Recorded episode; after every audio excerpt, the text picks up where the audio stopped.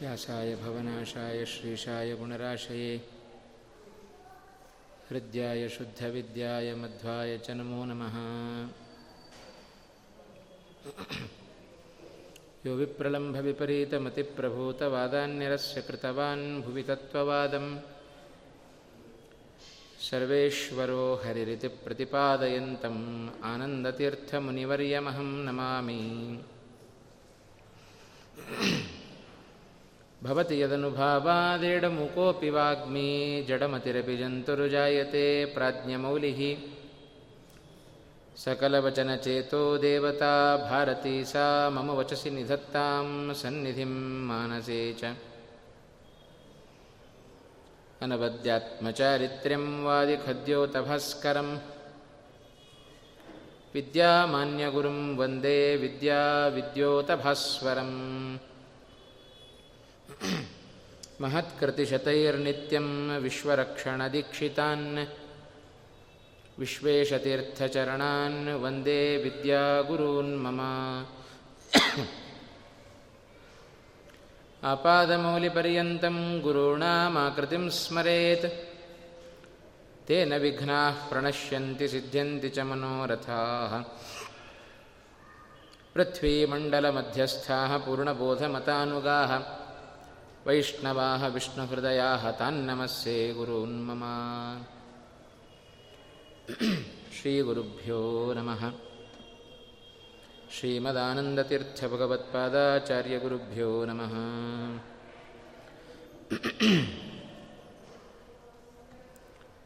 आपदाम् अपहर्तारं दातारं सर्वसम्पदाम् लोकाभिरामं श्रीरामं भूयो भूयो नमाम्यहम् राघवो विजयं दद्यात् मम सीतापतिप्रभुः ರಾಘವಸ್ಯ ಪದದ್ವಂದ್ವಂ ದದ್ಯಾದಮಿತವೈಭವಂ ರಾಮಾಯ ರಾಮಭದ್ರಾಯ ರಾಮಚಂದ್ರಾಯ ವೇಧಸೆ ರಘುನಾಥಾಯ ನಾಥಾಯ ಸೀತಾಯ ಪತಯೇ ನಮಃ ರಾಘವೇಂದ್ರ ಗುರುಗಳ ವರ್ಧಂತಿಯ ಪ್ರಯುಕ್ತ ನಡೀತಾ ಇರತಕ್ಕಂಥ ಈ ಒಂದು ಸಪ್ತಾಹದ ಜ್ಞಾನ ಕಾರ್ಯದಲ್ಲಿ ಕಳೆದ ನಾಲ್ಕು ದಿವಸಗಳಲ್ಲಿ ರಾಯರ ರಾಮಚಾರಿತ್ರ್ಯ ಮಂಜರಿ ಎನ್ನುವ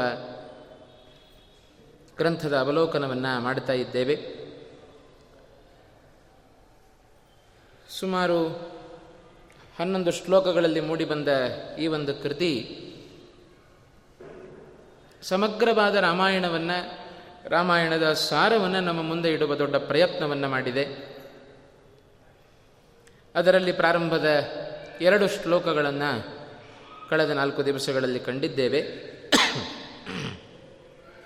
ಆ ಎರಡು ಶ್ಲೋಕಗಳಲ್ಲಿ ರಾಘವೇಂದ್ರರು ಸಮಗ್ರವಾದ ಮೊದಲನೆಯ ಕಾಂಡ ವಾಲ್ಮೀಕಿಯ ರಾಮಾಯಣದ ಮೊದಲನೆಯ ಎಟ್ಟು ಏಳು ಕಾಂಡಗಳಿದ್ದಾವೆ. ಅದರಲ್ಲಿ ಮೊದಲನೆಯ ಕಾಂಡ ಬಾಲಕಾಂಡ ಸಮಗ್ರವಾಗಿ ರಾಮನ ಬಾಲ್ಯವನ್ನು ಚಿತ್ರಿಸುವ ವಿಶೇಷವಾದ ಒಂದು ಭಾಗವನ್ನು ವರ್ಣನೆ ಮಾಡತಕ್ಕಂಥ ಕಾಂಡ, ಅದು ಬಾಲಕಾಂಡ. ಅದರ ಸಮಗ್ರವಾದ ಸಾರವನ್ನು ರಾಘವೇಂದ್ರ ತೀರ್ಥರು ಸುಮಾರು ಒಂದು, ಒಂದೂವರೆ ಶ್ಲೋಕದಲ್ಲಿ ಅದನ್ನು ಸಂಗ್ರಹ ಮಾಡಿಕೊಟ್ರು ಅಂತ. ಅದನ್ನು ಬಹಳ ಸೊಗಸಾಗಿ ರಾಮಾಯಣದ ಹಿನ್ನೆಲೆಯಲ್ಲಿ ಕಳೆದ ದಿವಸಗಳಲ್ಲಿ ಇದನ್ನು ಕೇಳಿದ್ದೇವೆ. ನಂತರ ಎರಡನೆಯ ಕಾಂಡ ಅದು ಅಯೋಧ್ಯಾಕಾಂಡ ಇಡೀ ಏಳು ಕಾಂಡಗಳಲ್ಲಿಯೂ ಅಯೋಧ್ಯಾಕಾಂಡ ಬಹಳ ವಿಶೇಷವಾದದ್ದು. ಕಾರಣ ಇಷ್ಟೇ, ರಾಮಾಯಣದಲ್ಲಿ ಬರುವ ಪ್ರಮುಖವಾದ ಎಲ್ಲ ಪಾತ್ರಗಳ ಚಿತ್ರಣ ಅದು ಅಯೋಧ್ಯಾಕಾಂಡದಲ್ಲಿದೆ ಅಂತ. ರಾಮ, ಭರತ, ಲಕ್ಷ್ಮಣ, ಸುಮಿತ್ರೆ, ಕೈಕೇಯಿ, ದಶರಥ, ಮಂಥರೆ ಸಮ ಸಹಜವಾಗಿ ಬರುವ ಎಲ್ಲ ಪಾತ್ರಗಳ ಚಿತ್ರಣವನ್ನು ಅಯೋಧ್ಯಾಕಾಂಡ ಬಹಳ ಚೆನ್ನಾಗಿ ಮಾಡಿಕೊಡ್ತು ಅಂತ. ಅಯೋಧ್ಯಾಕಾಂಡದ ಪ್ರಧಾನವಾದ ರಸ ಅದು ಕರುಣ ಎಂಬ ರಸ. ಅದನ್ನು ಸಮಗ್ರವಾಗಿ, ಭಾವಪೂರ್ಣವಾಗಿ ನಾವು ಅಯೋಧ್ಯಾಕಾಂಡದ ಅವಲೋಕನವನ್ನು ಮಾಡ್ತಾ ಹೋದರೆ ರಾಮಾಯಣ ಬಿಟ್ಟರೆ ಮತ್ತೇನೋ ಜೀವನ ಬೇಡ ಅಂತ. ಹಿಂದೆ ಮೊದಲನೇ ದಿವಸದಲ್ಲಿ ಕೇಳಿದಂತೆ, ರಾಮ ನಾಮೈವ ನಾಮೈವ ನಾಮೈವ ಮಮ ಜೀವನಂ. ಆ ರಾಮನ ನಾಮ, ರಾಮನ ಗುಣಗಳ ಗಾನ, ರಾಮನ ವಿಶೇಷವಾದ ಮಹಿಮೆಗಳು ಇದೇ ನಮ್ಮ ಜೀವನವಾಗಿ ಬಿಡುತ್ತೆ. ಮತ್ತೇನು ಬೇಡ ಅಂತ ಅನ್ನಿಸುತ್ತೆ ಅಂಥ ಒಂದು ಗುಣಗಳು, ಮಹಿಮೆಗಳು ಅದು ರಾಮನಲ್ಲಿದ್ದಾವೆ. ಅದನ್ನು ಸಮಗ್ರವಾಗಿ ರಾಮನ ಗುಣಗಳನ್ನು ಚಿತ್ರಣ ಮಾಡಿಕೊಟ್ಟ ಭಾಗ ಅದು ಅಯೋಧ್ಯಾಕಾಂಡ ಅಯೋಧ್ಯಾಕಾಂಡದಲ್ಲಿ ಈಗಷ್ಟೇ ತಿಳಿಸಿದಂತೆ ಎಲ್ಲ ವ್ಯಕ್ತಿಗಳ ಚಿತ್ರಣವನ್ನು ನಾವು ಮಾಡಿಕೊಳ್ಳಿಕ್ಕೆ, ಪಡೆದುಕೊಳ್ಳಿಕ್ಕೆ ಸಾಧ್ಯತೆ ಇದೆ. ಬಹಳ ದೊಡ್ಡ ಕಾಂಡ ಇದು ಅಯೋಧ್ಯಾಕಾಂಡ ಸುಮಾರು ನೂರಕ್ಕಿಂತಲೂ ಹೆಚ್ಚಿನ ಸರ್ಗಗಳಲ್ಲಿ ವಾಲ್ಮೀಕಿಗಳು ರಾಮಾಯಣವನ್ನು ರಚನೆ ಮಾಡಿದರು ಅಂತ. ನಮಗನಿಸುತ್ತೆ ಇಷ್ಟು ವಿಸ್ತಾರವಾದದ್ದನ್ನು ಹೇಗೆ ಸಂಗ್ರಹ ಮಾಡಬಹುದು? ದೊಡ್ಡ ಸಂಗತಿ ಇದು. ಆದರೆ, ಬಹುಶಃ ರಾಯರ ಈ ಒಂದು ಮಾತನ್ನು ಮುಂದಿನ ಶ್ಲೋಕವನ್ನು ಗಮನಿಸಿದರೆ ಅವರಂಥ ವ್ಯಕ್ತಿಗಳಿಗೆ ತುಂಬ ಸರಳವಾದ ವಿಚಾರ ಇದು. ಯಾಕೆಂದರೆ ಭಗವಂತನ ಪರಮಾನುಗ್ರಹಕ್ಕೆ ಪಾತ್ರರಾದ ರಾಯರಿಗೆ ಯಾವ ಕಷ್ಟವೂ, ಯಾವ ಕೆಲಸವೂ ಕಷ್ಟ ಅಲ್ಲ ಅಂತ. ಸಹಜವಾಗಿ ಭಗವಂತ ಭಕ್ತರ ಮೂಲಕ ದೊಡ್ಡ ದೊಡ್ಡ ಕೆಲಸಗಳನ್ನು ಮಾಡಿಸಿಕೊಳ್ಳುತ್ತಾನೆ. ಅದೇ ಅವನ ಇಚ್ಛೆಗೆ ಬರಲಿಲ್ಲ ಅಂತಾದರೆ ಸಣ್ಣ ಕೆಲಸವೂ ನಮ್ಮ ಪಾಲಿಗೆ ಅದೇ ದೊಡ್ಡ ಕೆಲಸ ಆಗಿಬಿಡುತ್ತೆ. ದೊಡ್ಡ ಕಬ್ಬಿಣದ ಕಡಲೆಯಾಗಿ ನಮ್ಮ ಮುಂದೆ ಕೂಡುತ್ತೆ ಅಂತ. ಹಾಗೆ ರಾಯರ ಈ ಒಂದು ಕೃತ್ಯ, ಈ ಒಂದು ಶ್ಲೋಕದ ರಚನೆ ಸಮಗ್ರವಾಗಿ ಕೇವಲ ನೂರ ಐದು ಸರ್ಗಗಳಲ್ಲಿ ಮೂಡಿಬಂದ ಸಮಗ್ರವಾದ ಅಯೋಧ್ಯಾಕಾಂಡದ ಸಾರವನ್ನು ಒಂದು ಒಂದು ಒಂದು ಕಾಲು ಶ್ಲೋಕದಲ್ಲಿ ಅದನ್ನು ಸಂಗ್ರಹ ಮಾಡಿಕೊಟ್ಟರು ರಾಘವೇಂದ್ರ ತೀರ್ಥರು ಅಂತ. ಬಹಳ ವಿಸ್ತಾರವಾದ ಭಾಗ. ಅಂಥ ಮೂರನೆಯ ಶ್ಲೋಕದಲ್ಲಿ ಅಯೋಧ್ಯಾಕಾಂಡದ ಸಾರವನ್ನು ಹೇಗೆ ರಾಯರು ಸಂಗ್ರಹ ಮಾಡಿದ್ದಾರೆ ಅನ್ನುವ ಅಂಶವನ್ನು ನೋಡುವ ಪ್ರಯತ್ನವನ್ನು ಇವತ್ತಿನ ದಿವಸ ಮಾಡೋಣ. ನಿನ್ನೆ ದಿವಸ ನಾವು ಕೇಳಿದಂತೆ ಇದಕ್ಕೆ ಪೀಠಿಕೆಯನ್ನು ರಾಘವೇಂದ್ರ ತೀರ್ಥರು ಮೊದಲು ಎರಡನೆಯ ಶ್ಲೋಕದಲ್ಲಿ ನಮಗೆ ಕೊಟ್ಟರು. ವಾಸ್ತವಿಕವಾಗಿ ಆ ಅಂಶವು ರಾಮಾಯಣದಲ್ಲಿ ಅಯೋಧ್ಯಾಕಾಂಡದಲ್ಲೇ ಕಾಣ್ತಾ ಇದ್ದೇವೆ. ಭೂಪಪೃಷ್ಟೈ ತಾಪಸೈಹಿ ನುತಃ ಅನ್ನುವ ಒಂದು ವಿಶೇಷಣವನ್ನು ಹಾಕಿದರು. ದಶರಥ ಮಹಾರಾಜ ಕೇಳಿದ, ಆ ಕೇಳಿದ ಪ್ರಶ್ನೆಗೆ ಅಭಿಷೇಕದ ವಿಚಾರದಲ್ಲಿ ನಿಮ್ಮ ಅಭಿಪ್ರಾಯ ಏನು ಅಂತ ಎಲ್ಲ ನವಿಲಿನಂತೆ ಕೇಕೆ ಹಾಕಿ ಕುಡಿದರು. ಚಪ್ಪಾಳೆ ತಟ್ಟಿ ಸಂತೋಷಪಟ್ಟರು ಇಂಥ ಒಂದು ಸಂಭ್ರಮವನ್ನು ಕಂಡಾಗ ದಶರಥ ಮಹಾರಾಜ ಬಹಳ ಆನಂದಪಟ್ಟ. ಕೂಡಲೇ ಅವ ತೀರ್ಮಾನವನ್ನು ಮಾಡಿದ. ಇನ್ನು ತಡ ಮಾಡೋದು ಬೇಡ ಅಂತ. ನಮ್ಮಲ್ಲೆಲ್ಲ ಒಂದು ಮಾತಿದೆ, ಶುಭಸ್ಯ ಶೀಘ್ರಂ ಅಂತ ಹೇಳ್ತಾರೆ. ಒಳ್ಳೆ ಕೆಲಸ ತಡ ಮಾಡಬಾರದಪ್ಪ, ಬೇಗ ಮಾಡಿರಿ ಅಂತ. ಇವೆಲ್ಲ ಈ ಮಾತನ್ನು ನಾವು ಲೋಕದಲ್ಲಿ ಅಳವಡಿಸ್ಕೊಂಡಿದ್ದೇವೆ. ಎಲ್ಲ ನಮ್ಮ ಜೀವನದಲ್ಲಿ ಶುಭ ಯಾವುದಪ್ಪ ಅಂದರೆ ಭಗವತ್ಪರವಾದ ಕರ್ಮಗಳೇ ಶುಭ ಕರ್ಮಗಳು ಅಂತ. ಹಾಗಾಗಿ ಭಗವಂತನ ಪೂಜೆ ಅದು ಶುಭ ಕರ್ಮ. ಭಗವಂತನನ್ನು ಕುರಿತು ಮಾಡುವ ಧ್ಯಾನ, ಭಗವಂತನ ಸ್ಮರಣೆ, ಭಗವಂತನ ಅರ್ಚನೆ, ಭಗವಂತನ ನಾಮ ಸಂಕೀರ್ತನೆ, ಇವೆಲ್ಲವೂ ಶುಭ. ಇದನ್ನೆಲ್ಲ ಹಿಂದಿಟ್ಟಿದ್ದೇವೆ. ಯಾವುದೋ ಕೆಲಸಕ್ಕೆ ಬಾರದ ಕೆಲಸಗಳನ್ನು ಮಾಡಿ ನಾವು ಈ ಕೆಲಸ ಬಹಳ ಬೇಗ ಮಾಡಬೇಕು ಅಂತ ಮಾಡುತ್ತೇವೆ ಇವತ್ತು. ಆ ರೀತಿಯಾದ ಪ್ರಸಂಗ ನಮಗೆ ಜೀವನದಲ್ಲಿ ಬರಬಾರದು. ಆ ದೃಷ್ಟಿಯಲ್ಲಿ ದಶರಥ ಮಹಾರಾಜ ರಾಮನಂಥ ವ್ಯಕ್ತಿಯನ್ನು ಸಿಂಹಾಸನದಲ್ಲಿ ಕೂಡಿಸುವ ಸೌಭಾಗ್ಯ ಅದು ನನಗೆ ಸಿಕ್ಕಿದೆ ಅಂದರೆ ದೊಡ್ಡ ಭಾಗ್ಯ ಅಂತ ತಿಳಿದ ಅವ ದಶರಥ. ಇನ್ನು ತಡ ಮಾಡೋದು ಬೇಡ ಅಂತ ಹೇಳಿ ಕೂಡಲೇ ತೀರ್ಮಾನ ಮಾಡಿದ. ಏನಂತ ತೀರ್ಮಾನ ಮಾಡಿದ?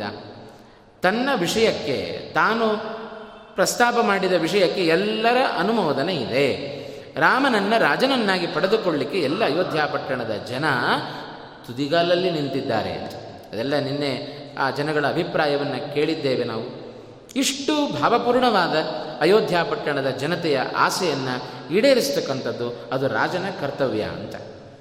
ಏಕೆಂದರೆ ನಿಜವಾಗಲೂ ರಾಜ ಅನ್ನುವ ಶಬ್ದಕ್ಕೆ ಅರ್ಥ ಬರೋದು ಯಾವಾಗ ಅಂದರೆ ರಾಜ ಅನ್ನುವ ಶಬ್ದದ ಅರ್ಥ ಏನು? ರಂಜಯತಿ ಇತಿ ರಾಜ ಅಂತ ಕರೀತಾರೆ. ಕೇವಲ ತಾನು ಅಧಿಕಾರದ ಗದ್ದುಗೆಯನ್ನು ಏರಿ ತಾನು ಚೆನ್ನಾಗಿದ್ದರೆ ಅವನನ್ನು ರಾಜ ಅಂತ ಕರೆಯೋದಿಲ್ಲ. ರಂಜಯತಿ ಇತಿ ರಾಜ. ಪ್ರಜೆಗಳನ್ನು ಚೆನ್ನಾಗಿ ರಂಜಿಸಬೇಕು. ಅಂದರೆ ಅವರಿಗೆ ಸುಖ ಬರುವಂತೆ ಅವರನ್ನು ಚೆನ್ನಾಗಿ ನೋಡಿಕೊಂಡರೆ ಅವನನ್ನು ರಾಜ ಅಂತ ಕರೀತಾರೆ. ಇಲ್ಲದೆ ಹೋದರೆ ಅವ ರಾಜ ಆಗೋದಿಲ್ಲ ಅಂತ. ಇಂಥ ಒಂದು ಪ್ರಸಂಗ ಮಹಾಭಾರತದಲ್ಲಿ ಕಾಣ್ತೇವೆ ನಾವು. ಮೊದಲನೇ ಬಾರಿ ಧರ್ಮರಾಜ ಜೂಜಿನಲ್ಲಿ ಸೋತ. ಧೃತರಾಷ್ಟ್ರ ಕರೆದ. ನೋಡ್ರಪ್ಪ, ನೀವು ಅಣ್ಣ ತಮ್ಮಂದ್ರೆ ಪರಸ್ಪರ ಒಟ್ಟಿಗೆ ಇರಬೇಡ್ರಿ. ದುರ್ಯೋಧನ ಹಸ್ತಿನಾವತಿಯಲ್ಲಿ ಇರಲಿ, ನೀವೆಲ್ಲ ಪಾಂಡವರು ಇಂದ್ರಪ್ರಸ್ಥಕ್ಕೆ ಹೋಗಿಬಿಡ್ರಿ ಅಂತಂದ ಧೃತರಾಷ್ಟ್ರ. ಅಪ್ಪನ ಮಾತಿಗೆ ಎಂದೂ ವಿರುದ್ಧವಾದ ಮಾತುಗಳನ್ನು ಹೇಳುವವನಲ್ಲ ಧರ್ಮರಾಜ. ಹೌದಾ? ಹಾಗೆ ಮಾಡಬೇಕಾ? ಆಯಿತು, ನಾನು ಇಂದ್ರಪ್ರಸ್ಥಕ್ಕೆ ಹೋಗ್ತೇನೆ ಅಂತ ಎಲ್ಲ ತಮ್ಮಂದಿರ ಸಹಿತವಾಗಿ ಧರ್ಮರಾಜ ಹೊರಟೇ ಬಿಟ್ಟ ಅಂತ. ಧರ್ಮರಾಜನ ಹಿಂದೆ ಸಮಗ್ರ ಹಸ್ತಿನಾವತಿಯ ಜನತೆಯೂ ಹೊರಟಿತು ಅಂತ. ಯಾಕೆ ಅಂದರೆ ನಮಗೆ ದುರ್ಯೋಧನನ ಆಳ್ವಿಕೆ ಬೇಡ. ದುರ್ಯೋಧನ ನಮಗೆ ರಾಜ ಅಲ್ಲ. ನಿಜವಾದ ರಾಜ ಅಂದರೆ ಯಾರು? ರಂಜಯತಿ ಇತಿ ರಾಜ. ಯಾರು ನಮಗೆ ರಂಜನೆಯನ್ನು, ಸುಖವನ್ನು ಕೊಡ್ತಾನೆಯೋ ಅವನನ್ನು ರಾಜ ಅಂತ ಕರಿಬೇಕು ಧರ್ಮ ದುರ್ಯೋಧನನ ಆಳ್ವಿಕೆಯಲ್ಲಿ ಧರ್ಮರಾಜ ನಮಗೆಂದೂ ಸುಖ ಸಿಗೋದಿಲ್ಲ. ಹಾಗಾಗಿ ನೀನು ನಿಜವಾದ ರಾಜ. ಯಾಕೆ ಅಂದರೆ ನಮ್ಮ ಸುಖವೇ ನಿನ್ನ ಸುಖ, ನಮ್ಮ ದುಃಖವೇ ನಿನ್ನ ದುಃಖ. ಹಾಗಾಗಿ ನೀನು ನಿಜವಾದ ರಾಜ, ಹಾಗಾಗಿ ನಿನ್ನ ಜೊತೆಗೆ ನಾವು ಇಂದ್ರಪ್ರಸ್ಥಕ್ಕೆ ಬರ್ತೇವೆ ಅಂತ ಎಲ್ಲರೂ ಹೊರಟರಂತೆ. ದುರ್ಯೋಧನ ಹೇಳಿದ, ಯಾರಾದರೂ ಹೋದರೆ ನಿಮ್ಮ ಮನೆಗಳನ್ನು ಮುಟ್ಟುಗೋಲು ಹಾಕ್ಕೊಳ್ತೇನೆ ಅಂತಂದ. ಈಗೇನು ಬಿಟ್ಟಿದ್ದಿ ಅಂತ ಕೇಳಿದರು. ಹಾಗಾಗಿ ಈಗಾಗಲೇ ಬೇಕಾದಷ್ಟು ದುರ್ಯೋಧನನ ಉಪಟಳಕ್ಕೆ ಒಳಗಾದ ಜನತೆ ನಮಗೆ ಬೇಡ. ನಿಜವಾದ ರಾಜ ಅಂದರೆ ಅವ ಧರ್ಮರಾಜ ಅಂತ ಅವನ ಹಿಂದೆ ಹೊರಟ ಪ್ರಸಂಗವನ್ನು ಕಂಡಾಗ ರಾಮನನ್ನು ರಾಜನಾಗಬೇಕು ಅಂತ ಯಾಕೆ ಬಯಸಿದರು? ವಾಲ್ಮೀಕಿಗಳು ಹೇಳಿದ ಮಾತೆ ಅದು. ಇಡೀ ಅಯೋಧ್ಯ ಪಟ್ಟಣದ ಜನತೆ, ದಶ, ದಶರಥ, ನಿನ್ನ ಮಗ ಸಾಧಾರಣ ಅಲ್ಲಪ್ಪ, ನಮ್ಮ ಸುಖದಲ್ಲಿ ಅವ ಭಾಗಿಯಾಗ್ತಾನೆ. ಹಾಗೆ ನಮ್ಮ ದುಃಖದಲ್ಲಿಯೂ ಅವ ಭಾಗಿಯಾಗ್ತಾನೆ. ಆದ್ದರಿಂದ ನಾವು ರಾಮನನ್ನು ರಾಜನಾಗಿ ಬಯಸ್ತಾ ಇದ್ದೇವೆ ಅಂತ ಹೇಳಿದಾಗ ಕೂಡಲೇ ತಡ ಮಾಡಲಿಲ್ಲ ದಶರಥ ಮಹಾರಾಜ. ಕೂಡಲೇ ತೀರ್ಮಾನವನ್ನು ತೆಗೆದುಕೊಂಡ ನಾಳೆ ದಿವಸದ ಪ್ರಾತಃ ಕಾಲದಲ್ಲಿಯೇ ರಾಮನನ್ನು ಯುವರಾಜನನ್ನಾಗಿ ನಾನು ಮಾಡುತ್ತೇನೆ ಎಂಬುದಾಗಿ ತೀರ್ಮಾನವನ್ನು ಸಮಗ್ರ ಜನತೆಗೆ ತಿಳಿಸಿದ ಅಂತ ದಶರಥ ಮಹಾರಾಜ. ಮೂರನೆಯ ಶ್ಲೋಕದಲ್ಲಿ ರಾಯರ ಒಂದು ಮಾತು ಕೈಕೇಯಿ ಪ್ರೀತಿ ಪ್ರೀತಿ ಹೇತೋ ಸಸಹಜ ನೃಪಜೋ ವಲ್ಕಲಿ ಯಾನ್ ಅರಣ್ಯಂ ಗಂಗಾ ತಾರಿ ಗುಹಾರ್ಚ್ಯ ಕೃತರುಚಿರಜಟೋ ಗೀಷ್ಪತೆ ಪುತ್ರಮಾನ್ಯ ತೀರ್ತ್ವಾ ಕೃಷ್ಣಾಂ ಪ್ರಯಾತೋ ವತು ನಿಜಮಮಲಂ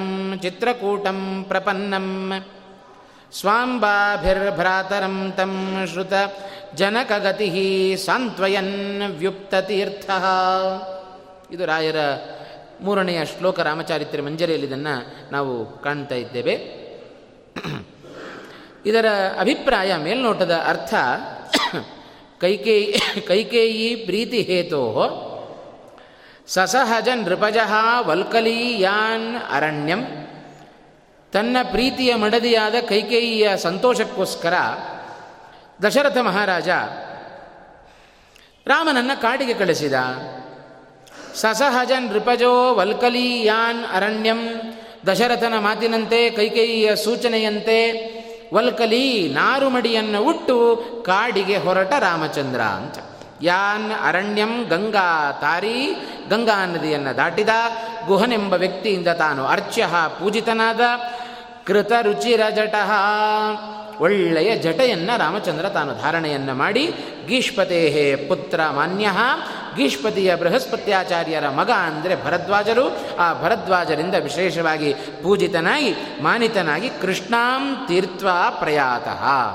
ನಂತರ ಯಮುನಾ ನದಿಯನ್ನು ದಾಟಿ ಮುಂದೆ ರಾಮಚಂದ್ರ ತನ್ನ ಪ್ರಯಾಣವನ್ನು ದಕ್ಷಿಣದ ಕಡೆಗೆ ತಾನು ಬೆಳೆಸಿದ. ನಿಜಂ ಅಮಲಂ ನಿಜಂ ಅಮಲಂ ಚಿತ್ರಕೂಟಂ ಪ್ರಪನ್ನಂ. ಹಾಗೆ ಚಿತ್ರಕೂಟವನ್ನು ಪ್ರವೇಶ ಮಾಡಿದ ರಾಮಚಂದ್ರ, ಸ್ವಾಂಬಾಭಿರ್ಭ್ರಾತರಂ ತಂ ಶ್ರುತಜನಕಗತಿ ಸಾಂತ್ವಯನ್ ವ್ಯುಪ್ತತೀರ್ಥ. ಆ ಚಿತ್ರಕೂಟಕ್ಕೆ ಬಂದವನೇ ಅವನ ತಮ್ಮನಾದ ಭರತ. ತಮ್ಮನಾದ ಭರತ ಚಿತ್ರಕೂಟ ಪರ್ವತಕ್ಕೆ ಬಂದ, ತುಂಬ ದುಃಖವನ್ನು ತೋಡಿಕೊಂಡ, ಆ ಭರತನನ್ನು ಸಾಂತ್ವಯನ್ನು ಸಮಾಧಾನಗೊಳಿಸಿ ವ್ಯುಪ್ತ ತೀರ್ಥ ತಂದೆಗೆ ತಿಲೋದಕವನ್ನು ರಾಮಚಂದ್ರ ತಾನು ಕೊಟ್ಟ ಅಂತಂದರು. ಇಷ್ಟು ಹೇಳುವುದರೊಂದಿಗೆ ಅಯೋಧ್ಯಾಕಾಂಡದ ಸುಮಾರು ಎಂಬತ್ತು ಭಾಗದ ಸಾರವನ್ನು ಸಂಗ್ರಹಿಸಿದರು ರಾಘವೇಂದ್ರ ತೀರ್ಥರು ಅಂತ. ಎಷ್ಟು ಇಷ್ಟರಲ್ಲಿ ಸುಮಾರು ಎಂಬತ್ತು ತೊಂಬತ್ತು ಸರ್ಗಗಳು ಮುಗಿದು ಹೋಯಿತು ಆ ತೊಂಬತ್ತು ಸರ್ಗಗಳ ಸಹಜವಾದ ಆ ಅರ್ಥಗಳನ್ನು ರಾಯರು ಬಹಳ ಚೆನ್ನಾಗಿ ತಮ್ಮ ಮೂರನೆಯ ಶ್ಲೋಕದಲ್ಲಿ ಸಂಗ್ರಹ ಮಾಡಿಕೊಟ್ಟರು ಇದರ ವಿಸ್ತಾರವನ್ನು ನೋಡೋದು ಅಂತಾದರೆ ಸಮಗ್ರ ಅಯೋಧ್ಯಾಕಾಂಡವನ್ನೇ ನಾವು ನೋಡಬೇಕು ಅಂತ.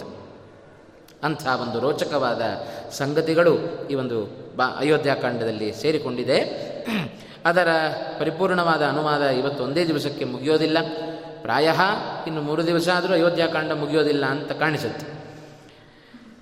ಮೊದಲನೆಯ ಅಭಿಪ್ರಾಯ ರಾಘವೇಂದ್ರ ತೀರ್ಥರದ್ದು, ಕೈಕೇಯಿ ಪ್ರೀತಿ ಹೇತೋ ಸಸಹಜ ನೃಪಜ ವಲ್ಕಲಿ ಯಾನ್ ಅರಣ್ಯಂ ಅಂತ. ಇಷ್ಟು ಭಾಗವನ್ನು ತೆಗೆದುಕೊಂಡರೆ ಸುಮಾರು ಕಥೆಯನ್ನು ರಾಯರು ಈ ಒಂದು ಮಾತಿನಲ್ಲಿ ಸಂಗ್ರಹವನ್ನು ಮಾಡಿಕೊಟ್ರು ಅಂತ. ಕೈಕೇಯಿಯ ಸಂತೋಷಕ್ಕೋಸ್ಕರ ಸೀತಾಲಕ್ಷ್ಮಣ ಸಮೇತನಾಗಿ ರಾಮಚಂದ್ರ ಕಾಡಿಗೆ ಹೋದ ಅಂತ. ನಮಗೆ ಕಥೆ ಗೊತ್ತಿದೆ, ರಾಮಚಂದ್ರ ಯಾಕೆ ಕಾಡಿಗೆ ಹೋದ ಅನ್ನುವ ಕಥೆಯನ್ನು ತಿಳಿದಿದ್ದೇವೆ. ಆದರೂ ಪ್ರಸಂಗವಶಾತ್ ಅದನ್ನು ರಾಯರ ಮಾತಿನ ಹಿನ್ನೆಲೆಯಲ್ಲಿ ಎಷ್ಟು ಕಥಾ ಸಂಗ್ರಹವನ್ನು ರಾಮ್, ರಾಯರು ಮಾಡಿದ್ದಾರೆ ಅನ್ನುವ ನಿಟ್ಟಿನಲ್ಲಿ ತಿಳಿಯುವ ಸಣ್ಣ ಪ್ರಯತ್ನ ಇದಾದ್ದರಿಂದ ಕಾಡಿಗೆ ಹೋಗುವ ಪ್ರಸಂಗ ಯಾಕೆ ಬಂತು ರಾಮಚಂದ್ರನಿಗೆ? ಒಬ್ಬನೇ ಹೋಗಬೇಕು ಅಂತ ಕೈಕೇಯಿ ಕೇಳಿದ್ದಾಳೆ, ಆದರೆ ರಾಯರು ಹೇಳಿದರು, ಸಸಹಜ ನೃಪಜಹ ಅಂತ ಹೇಳಿದರು. ಸಹಜ ಅಂದರೆ ತನ್ನ ಜೊತೆಯಲ್ಲಿ ಹುಟ್ಟಿದ ಲಕ್ಷ್ಮಣ ಹಾಗೂ ಜನಕನ ಮಗಳಾಗಿರ್ತಕ್ಕಂಥ ಜಾನಕಿ. ಇವರಿಬ್ಬರ ಜೊತೆಗೆ ವಲ್ಕಲಿ ನಾರುಮಡಿಯನ್ನು ಹುಟ್ಟು ರಾಮಚಂದ್ರ ತಾನು ಕಾಡಿಗೆ ಯಾನ್ ಅರಣ್ಯಂ, ಕಾಡಿಗೆ ತಾನು ಹೋದ ಅಂತ. ಕಾಡಿಗೆ ಹೋಗಬೇಕಾದರೆ ಎಷ್ಟು ಕಥೆ ನಡೆದಿದೆ ರಾಮ, ರಾಮಾಯಣದಲ್ಲಿ? ಬಹಳಷ್ಟು ವಿಸ್ತಾರವಾಗಿ ರಾಮಾಯಣದನ್ನು ಉಲ್ಲೇಖ ಮಾಡಿತು. ಅದರ ಸಂಗ್ರಹವನ್ನು, ಸಾರವನ್ನು ಹೇಳುವ ಒಂದು ಸಣ್ಣ ಪ್ರಯತ್ನವನ್ನು ಈ ಸಂದರ್ಭದಲ್ಲಿ ನಾನು ಮಾಡ್ತಾ ಇದ್ದೇನೆ. ಕಾಡಿ ಹೋಗುವ ಮುನ್ನ ದಶರಥನ ದೊಡ್ಡ ಅನರ್ಥಗಳನ್ನು ನಾವು ನೋಡಲಿಕ್ಕೆ ಸಾಧ್ಯತೆ ಇದೆ ಅಂತ. ಎಲ್ಲ ಪ್ರಜೆಗಳನ್ನು ಕರೆಸಿದ, ದೊಡ್ಡ ಹಿರಿಯ ನಾಗರಿಕರು ಬಂದಿದ್ದಾರೆ, ಸಾಮಂತ ರಾಜರು ಬಂದಿದ್ದಾರೆ, ಎಲ್ಲರೂ ಎದುರಿಗೆ ಕೂತಾಗ ತನ್ನ ಅಭಿಪ್ರಾಯವನ್ನು ತಿಳಿಸಿದ ದಶರಥ ಮಹಾರಾಜ ಎಲ್ಲರ ಒಪ್ಪಿಗೆಯನ್ನು ಪಡೆದು ಕೂಡಲೇ ಒಂದು ತೀರ್ಮಾನವನ್ನು ತೆಗೆದುಕೊಂಡ. ರಾಮನ ಪಟ್ಟಾಭಿಷೇಕವನ್ನು ನೀವು ಅಪೇಕ್ಷೆ ಬಿಡ್ತಾ ಇದ್ದೀರಿ, ನನ್ನ ಅಪೇಕ್ಷೆಯೂ ಅದೇ ಇದೆ ಅಂತಾದ ಮೇಲೆ ಈ ಕಾರ್ಯವನ್ನು ಯಾಕೆ ತಡ ಮಾಡಬೇಕು? ಕೂಡಲೇ ಇದನ್ನು ಮಾಡಿಬಿಡೋಣ ಅಂತ ಹೇಳಿ ಮಾರನೇ ದಿವಸ ಎಂದೂ ಕಾಯಲಿಲ್ಲ, ಇನ್ಯಾವತ್ತೋ ಮುಹೂರ್ತವನ್ನು ಹುಡುಕ್ಲಿಕ್ಕೆ ಹೋಗಲಿಲ್ಲ. ಮಾರನೇ ದಿವಸ ಬೆಳಗ್ಗೆಯೇ ದಶರಥ ಆ ತೀರ್ಮಾನವನ್ನು ತಾನು ತೆಗೆದುಕೊಂಡ ಅಂತ. ಸೂರ್ಯೋದಯದ ಹೊತ್ತಿಗೆ ರಾಮನ ಪಟ್ಟಾಭಿಷೇಕವನ್ನು ನಾನು ನಾಳೆ ದಿವಸ ಮಾಡುತ್ತೇನೆ ಎಂಬುದಾಗಿ ತನ್ನ ತೀರ್ಮಾನವನ್ನು ತಿಳಿಸಿದ ಅಂತ. ಯಾಕೆ ಇಷ್ಟು ಅವಸರದ ನಿರ್ಣಯವನ್ನು, ಯಾಕೆ ದಶರಥ ತಾನು ತೆಗೆದುಕೊಂಡ? ಈ ಅವಸರದ ನಿರ್ಣಯ ಅದು ಎಷ್ಟು ಅನರ್ಥಕ್ಕೆ ಕಾರಣವಾಯಿತು ಅನ್ನೋದನ್ನು ರಾಮಾಯಣ ಬಹಳ ಚೆನ್ನಾಗಿ ನಮ್ಮ ಮುಂದೆ ಬಿಡಿಸಿಡಿತು ಅಂತ. ಯಾಕೆ ಇಷ್ಟು ಅವಸರದ ನಿರ್ಣಯ ಅಂತ ಹೇಳಿದರೆ ಎರಡು ಕಾರಣ. ಒಂದು, ಸಾಮಾಜಿಕವಾಗಿ ನೋಡೋದಾದರೆ ಮೇಲ್ನೋಟಕ್ಕೆ ಇಷ್ಟು ಜನ ಬಂದಿದ್ದಾರೆ. ಒಂದು ಸಭೆ ಸಮಾರಂಭ ಅಂತಾದರೆ ಯಾರೋ ಮೂರು ಜನ, ನಾಲ್ಕು ಜನ ಕೂತ್ಕೊಂಡು ಸಭೆ ಸಮಾರಂಭ ಮಾಡಿದರೆ ಅದರಲ್ಲೇನು ಸ್ವಾರಸ್ಯ ಇರೋದಿಲ್ಲ. ಹತ್ತಾರು ಜನ ಬರಬೇಕು, ಸಮಾರಂಭದಲ್ಲಿ ಸೇರಬೇಕು. ಇವತ್ತೊಂದು ಗುರುಗಳ ಆರಾಧನೆಯೋ ಅಥವಾ ಏನೋ ಭಗವಂತನ ಪೂಜೆಯೋ ಏನಾದರೂ ಮಾಡಿದರೆ ಎಷ್ಟು ಜನರನ್ನು ಒಟ್ಟು ಹಾಕ್ತೇವೆ ನೋಡ್ರಿ? ಒಂದು ಆರಾಧನೆಯಲ್ಲಿ ಎಷ್ಟು ಜನ ಸೇರಿಕೊಳ್ಳುತ್ತೇವೆ ನಾವು? ಯಾಕೆ? ಆ ಒಂದು ಹತ್ತಾರು ಜನಗಳ ಸಮ್ಮುಖದಲ್ಲಿ ಭಗವಂತನ ಗುರುಗಳ ಗುಣವನ್ನು ಗಾನ ಮಾಡಿದರೆ ಅದರಿಂದ ವಿಶೇಷವಾದ ಫಲ. ಅದಕ್ಕೋಸ್ಕರ ಇಂಥ ಒಂದು ಮಂಗಳ ಕಾರ್ಯ ನಡೆಯುವಾಗ ಯಾರೋ ಮನೆಯವರು ಅಷ್ಟೇ ಜನ ಕೂತ್ಕೊಂಡು ಮಾಡಿದರೆ ಅದು ಸ್ವಾರಸ್ಯ ಕೊಡೋದಿಲ್ಲ. ಅದಕ್ಕೋಸ್ಕರ ದಶರಥ ಎಲ್ಲರನ್ನ ಈಗ ಕರೆಸಿದ್ದಾನೆ. ಎಲ್ಲ ಹಿರಿಯ ನಾಗರಿಕರು ಬಂದಿದ್ದಾರೆ, ಮಂತ್ರಿಗಳು ಸಾಮಂತರಾಜರು ಎಲ್ಲ ಋಷಿಗಳು, ಮುನಿಗಳು ಇವರ ಸಮ್ಮುಖದಲ್ಲಿ ನಡಿಬೇಕಾದ್ದು ಪಟ್ಟಾಭಿಷೇಕ ಅಂತ. ಎಲ್ಲರೂ ಬಂದಿದ್ದಾರೆ, ಬಂದವರನ್ನು ವಾಪಸ್ ಕಳಿಸಿ ಇನ್ನೊಮ್ಮೆ ಮುಹೂರ್ತವನ್ನು ಇಟ್ಟು ಆಮೇಲೆ ಮತ್ತೆ ಕರೆಸಿಕೊಳ್ಳೋದು ಯಾಕೆ? ಹೇಗೂ ಬಂದಿದ್ದಾರೆ, ಬಂದಾಗ ಈ ಕಾರ್ಯವನ್ನು ಮುಗಿಸಿಬಿಡೋಣ ಅಂತ ಕೂಡಲೇ ತೀರ್ಮಾನವನ್ನು ತೆಗೆದುಕೊಂಡ ದಶರಥ ಮಹಾರಾಜ ಅಂತ. ಇಷ್ಟು ಮೇಲ್ನೋಟಕ್ಕೆ ನಾವು ಊಹೆಯನ್ನು ಮಾಡಬಹುದು. ಅಂತ ಆದರೆ ದಶರಥನ ಈ ಒಂದು ಅವಸರದ ನಿರ್ಣಯಕ್ಕೆ ಮತ್ತೊಂದು ಪ್ರಧಾನವಾದ ಅಂತರಂಗದ ಕಾರಣ ಇದೆ ಅಂತ. ಏನಪ್ಪ ಅದು ದಶರಥನ ಈ ಒಂದು ಅವಸರದ ತೀರ್ಮಾನಕ್ಕೆ ಕಾರಣ ಏನು ಅಂತ ಹೇಳಿದರೆ, ಒಳಗಿನ ತಾನು ಕೊಟ್ಟ ಮಾತಿಗೆ ಸಿಕ್ಕಿ ಬೀಳುವ ಪ್ರಸಂಗ ಈಗ ದಶರಥ ಮಹಾರಾಜನಿಗೆ ಬಂದಿದೆ ಅಂತ. ತಾನು ಆ ಸಭೆ ಸಮಾರಂಭವನ್ನು ಮಾಡುವಾಗ, ಸಭೆಗೆ ಎಲ್ಲರನ್ನ ಕರೆಸುವಾಗ ದಶರಥ ಮಹಾರಾಜ ಎಲ್ಲರಿಗೂ ಹೇಳಿಕೆಯನ್ನು ಕೊಟ್ಟ. ಆದರೆ ಕೇಕೆಯ ದೇಶಕ್ಕೆ ಹೇಳಿಕೆ ಹೋಗಲಿಲ್ಲ ಅಂತ. ನತು ಕೇಕಯ ರಾಜಾನಂ ಜನಕಂ ವಾ ನರಾಧಿಪ ತ್ವರಯ ಚಾನಯಾಮಾಸ ಪಶ್ಚಾತ್ತೌ ಶ್ರೋಷ್ಯತ ಪ್ರಿಯಂ ಅಂತ. ಎಲ್ಲರಿಗೂ ಪಟ್ಟಾಭಿಷೇಕಕ್ಕೆ ಬರಬೇಕು, ಸಭೆಗೆ ಬರಬೇಕು ಅಂತ ಆಹ್ವಾನವನ್ನು ಕೊಟ್ಟ ದಶರಥ ಮಹಾರಾಜ. ಕೇಕೆಯ ದೇಶದ ರಾಜನಾದ ಯುಧಾಮನ್ಯುವಿಗೆ ಆಹ್ವಾನವನ್ನು ಕೊಡಲಿಲ್ಲ. ವಾಸ್ತವಿಕವಾಗಿ ಆಲೋಚನೆ ಮಾಡಿದರೆ ಅಲ್ಲಿಯೇ ಇದ್ದಾರೆ ಇನ್ನಿಬ್ಬರು ಮಕ್ಕಳು, ಭರತ ಮತ್ತು ಶತ್ರುಘ್ನರು. ಅವರಿಬ್ಬರು ಸೋದರ ಮಾವನ ಮನೆಗೆ ಹೋದವರು. ಅಲ್ಲಿಯೇ ಇದ್ದಾರೆ. ಅವರಿಗೆ ಆಹ್ವಾನ ಹೋಗಲಿಲ್ಲ. ಕೇಕೆಯ ದೇಶದ ರಾಜನಿಗೆ ಆಹ್ವಾನ ಹೋಗಲಿಲ್ಲ. ಮಾರನೇ ದಿವಸದ ಒಳಗೆ ರಾಮನಿಗೆ ಪಟ್ಟಾಭಿಷೇಕ ಆಗಬೇಕು ಅಂತ. ರಾತ್ರಿ ವಿಷಯ ತಿಳಿದರೂ ಮಾರನೇ ದಿವಸ ಬೆಳಗಿನ ಹೊತ್ತಿಗೆ ಬರಲಿಕ್ಕೆ ಆಗೋದಿಲ್ಲ. ಅಷ್ಟು ಅವಸರದ ನಿರ್ಣಯವನ್ನು ದಶರಥ ಮಹಾರಾಜ ತಾನು ತೆಗೆದುಕೊಂಡ. ಅದಕ್ಕೆ ಕಾರಣ ಅಂತರಂಗದ ಪ್ರಬಲವಾದ ಒಂದು ಕಾರಣವನ್ನು ರಾಮಾಯಣ ಬಿಚ್ಚಿಡಿತು ಅಂತ. ಯಾಕೆ ಎಂದರೆ ಇಷ್ಟು ಅವಸರದ ನಿರ್ಣಯಕ್ಕೆ ಮತ್ತೊಂದು ಪ್ರಧಾನವಾದ ಕಾರಣ ದಶರಥನಿಗೆ ಬೇಕಾದಷ್ಟು ಜನ ಹೆಂಡತಿಯರಿದ್ದಾರೆ. ಪ್ರಧಾನವಾಗಿ ಕೌಸಲ್ಯ ಸುಮಿತ್ರ ಕೈಕೇಯಿ ಅಂತ ನಾವು ಹೆಂಡತಿಯರನ್ನು ಕಾಣ್ತಾ ಇದ್ದೇವೆ. ಕೈಕೇಯಿಗಿನ್ ಕೈಕೇಯಿಯನ್ನು ವಿವಾಹ ಆಗುವುದಕ್ಕಿಂತ ಮುನ್ನ ಅನೇಕ ಜನ ಪತ್ನಿಯರನ್ನು ಪಡೆದರೂ ದಶರಥ ಮಹಾರಾಜನಿಗೆ ಮಕ್ಕಳಾಗಿರಲಿಲ್ಲ. ಅದೊಂದು ಚಿಂತೆ ಬಹಳ ಕಾಡ್ತಾ ಇತ್ತು ದಶರಥನಿಗೆ. ಹಾಗಾಗಿ ಏನು ಮಾಡಿದ? ಅವ ಮುಂದೆ ಸಾಗುವಾಗ ಕೇಕೆಯ ದೇಶಕ್ಕೆ ಹೋದ. ಅಲ್ಲಿ ಕೈಕೇಯಿಯ ದರ್ಶನ, ಕೈಕೇಯಿಯನ್ನು ವಿವಾಹವಾಗುವ ಪ್ರಸಂಗ ಬಂತು. ಆಗ ಕೇಕಯ ದೇಶದ ಯುಧಾಮನ್ಯು ರಾಜ ಒಂದು ಮಾತು ಹೇಳಿದ, ನನ್ನ ಮಗಳಾದ ಕೈಕೇಯಿಯನ್ನು ವಿವಾಹ ಮಾಡಿಕೊಡುತ್ತೇನೆ, ಆದರೆ ಒಂದು ಷರತ್ತಿನ ಮೇಲೆ, ಅಂತ ಹೇಳಿದ. ಈಗಾಗಲೇ ನಿನಗೆ ಬೇಕಾದಷ್ಟು ಜನ ಹೆಂಡತಿಯರಿದ್ದಾರೆ. ನಾನು ಕೈಕೇಯಿಯನ್ನು ನನ್ನ ಮಗಳನ್ನು ನಿನಗೆ ವಿವಾಹ ಮಾಡಿಕೊಟ್ಟೆ ಅಂತಾದರೆ, ನನ್ನ ಮಗಳಲ್ಲಿ ಹುಟ್ಟುವ ಮುನ್, ಮಗನೇ ಮುಂದಿನ ಅಯೋಧ್ಯಾಪತಿಯ ಅಯೋ ಅಯೋಧ್ಯ ದೇಶದ ರಾಜನಾಗಬೇಕು ಅಂತ ಒಂದು ಮಾತನ್ನು ರಾಜ ಹೇಳಿ ಆಮೇಲೆ ಆ ದಶರಥನಿಗೆ ತನ್ನ ಮಗಳನ್ನು ವಿವಾಹ ಮಾಡಿಕೊಟ್ಟ. ಆಗ ದಶರಥ ಏನು ಆಲೋಚನೆ ಮಾಡಲಿಲ್ಲ. ಯಾಕೆಂದರೆ ಇನ್ನೂ ಮಕ್ಕಳಾಗಿರಲಿಲ್ಲ. ಕೌಶಲ್ಯ ಎಲ್ಲಾಯಿತು, ಸುಮಿತ್ರೆ ಎಲ್ಲಾಯಿತು. ವಿವಾಹ ಮಾಡಿಕೊಂಡ್ರೆ ಕೈಕೈಯಲ್ಲಿ ಮಗನಾಗ್ತಾನೆ, ಅವನೇ ಹಿರಿಯನಾಗ್ತಾನೆ. ಹಿರಿಯನಿಗೆ ರಾಜ್ಯಭಾರವನ್ನು ವಹಿಸೋದು ಏನು ಕಷ್ಟ ಆಗೋದಿಲ್ಲ ಅಂತ ತೀರ್ಮಾನವನ್ನು ಮಾಡಿಕೊಂಡು ವಿವಾಹ ಮಾಡಿಕೊಂಡು ಬಂದೇ ಬಿಟ್ಟ ಅಯೋಧ್ಯೆಗೆ ಅಂತ. ಆದರೆ ನಡೆದದ್ದೇ ಬೇರೆ. ಹರಿಚಿತ್ತಕ್ಕೆ ಬಂದದ್ದು ನಡೆಯುತ್ತೆ ವಿನಃ. ಅದಕ್ಕೆ ದಾಸರು ಹೇಳಿದ್ದು, ಹರಿಚಿತ್ತ ಸತ್ಯ ಅಂತಂದರು. ನರಚಿತ್ತಕ್ಕೆ ಬಂದದ್ದು ಲವಲೇಶ ನಡೆಯದು, ಹರಿಚಿತ್ತ ಸತ್ಯ ಅಂತ. ರಾಮನ ಸಂಕಲ್ಪವೇ ಬೇರೆ, ದಶರಥನ ಇಚ್ಛೆಯೇ ಬೇರೆಯಾಗಿತ್ತು. ಅವ ಅಂದುಕೊಂಡದ್ದಕ್ಕಿಂತ ವಿಪರೀತವಾಗಿ ನಡೆದು ಹೋಯಿತು. ಬಂದು ಪುತ್ರಕಾಮೇಷ್ಟಿಯನ್ನು ಮಾಡಿದ, ಯಾಗವನ್ನು ಮಾಡಿದ, ಮೊದಲನೆಯ ಹಿರಿಯ ಮಗನಾಗಿ ಕೌಸಲ್ಯಲ್ಲಿ ರಾಮಚಂದ್ರ ತಾನು ಅವತಾರವನ್ನು ಮಾಡಿದ. ಆದರೆ ದಶರಥನ ಸ್ಥಿತಿ ಹೇಗಾಯಿತು ಅಂತ ಹೇಳಿದರೆ, ಈಗ ಇಕ್ಕಟ್ಟಿನಲ್ಲಿ ಸಿಲುಕುವ ಪರಿಸ್ಥಿತಿ ದಶರಥನಿಗೆ ಬಂತು. ಒಂದು ಕೇಕೆಯ ದೇಶದ ರಾಜನಿಗೆ ಮಾತು ಕೊಟ್ಟಿದ್ದಾನೆ ಅಂತ. ಆದರೆ ಮಾತು ಕೊಟ್ಟಂತೆ ಭರತನಿಗೆ ಪಟ್ಟಾಭಿಷೇಕವನ್ನು ಮಾಡೋಣ ಕೈಕೇಯಿಯ ಮಗನಿಗೆ ಎಂದರೆ ರಾಮನನ್ನು ಬಿಡಲಿಕ್ಕೆ ಮನಸ್ಸಿಲ್ಲ. ಆದರೆ ಕೊಟ್ಟ ಮಾತನ್ನು ನಡೆಸಬೇಕು ನಡೆಸಲಿಕ್ಕೆ ಆಗ್ತಾ ಇಲ್ಲ ಅಂತ. ಇಂಥ ಪರಿಸ್ಥಿತಿಯಲ್ಲಿ ಸಿಲುಕಿದ ದಶರಥ ಇಷ್ಟೆಲ್ಲ ಆಲೋಚನೆಯನ್ನು ಮಾಡಿ, ನಾನು ಕೇಕೆಯ ದೇಶಕ್ಕೆ ವಿಷಯವನ್ನು ತಿಳಿಸಿದರಲ್ವೋ ಅಷ್ಟರ ಒಳಗೆ ಕಾರ್ಯವನ್ನು ಮಾಡಿಬಿಡೋಣ. ಆಮೇಲೆ ಏನು ಬೇಕಾದರೂ ಹಾಕ್ಕೊಳ್ಳಿ ಅಂತ ಹೀಗೆ ತೀರ್ಮಾನವನ್ನು ಮಾಡಿದ ದಶರಥ ಮಹಾರಾಜ ಎಲ್ಲರಿಗೂ ಹೇಳಿಕೆಯನ್ನು ಕೊಟ್ಟರು. ಕೇಕೆಯ ದೇಶಕ್ಕೆ ತನ್ನ ಮಕ್ಕಳಾದ ಭರತ ಶತ್ರುಘ್ನಿಗೆ ಮಾತ್ರ ಹೇಳಿಕೆಯನ್ನು ಕೊಡಲಿಲ್ಲ. ಅವಸರದ ತೀರ್ಮಾನವನ್ನು ತಾನು ತೆಗೆದುಕೊಂಡ ಅಂತ. ಇದರಿಂದ ಕೊನೆಗೆ ಅವ ಅನುಭವಿಸಿದ್ದು ಅನರ್ಥವನ್ನೇ ಹೊರತು ಯಾವ ಪ್ರಯೋಜನವನ್ನು ದಶರಥ ತಾನು ಅನುಭವಿಸಲಿಲ್ಲ ಅಂತ.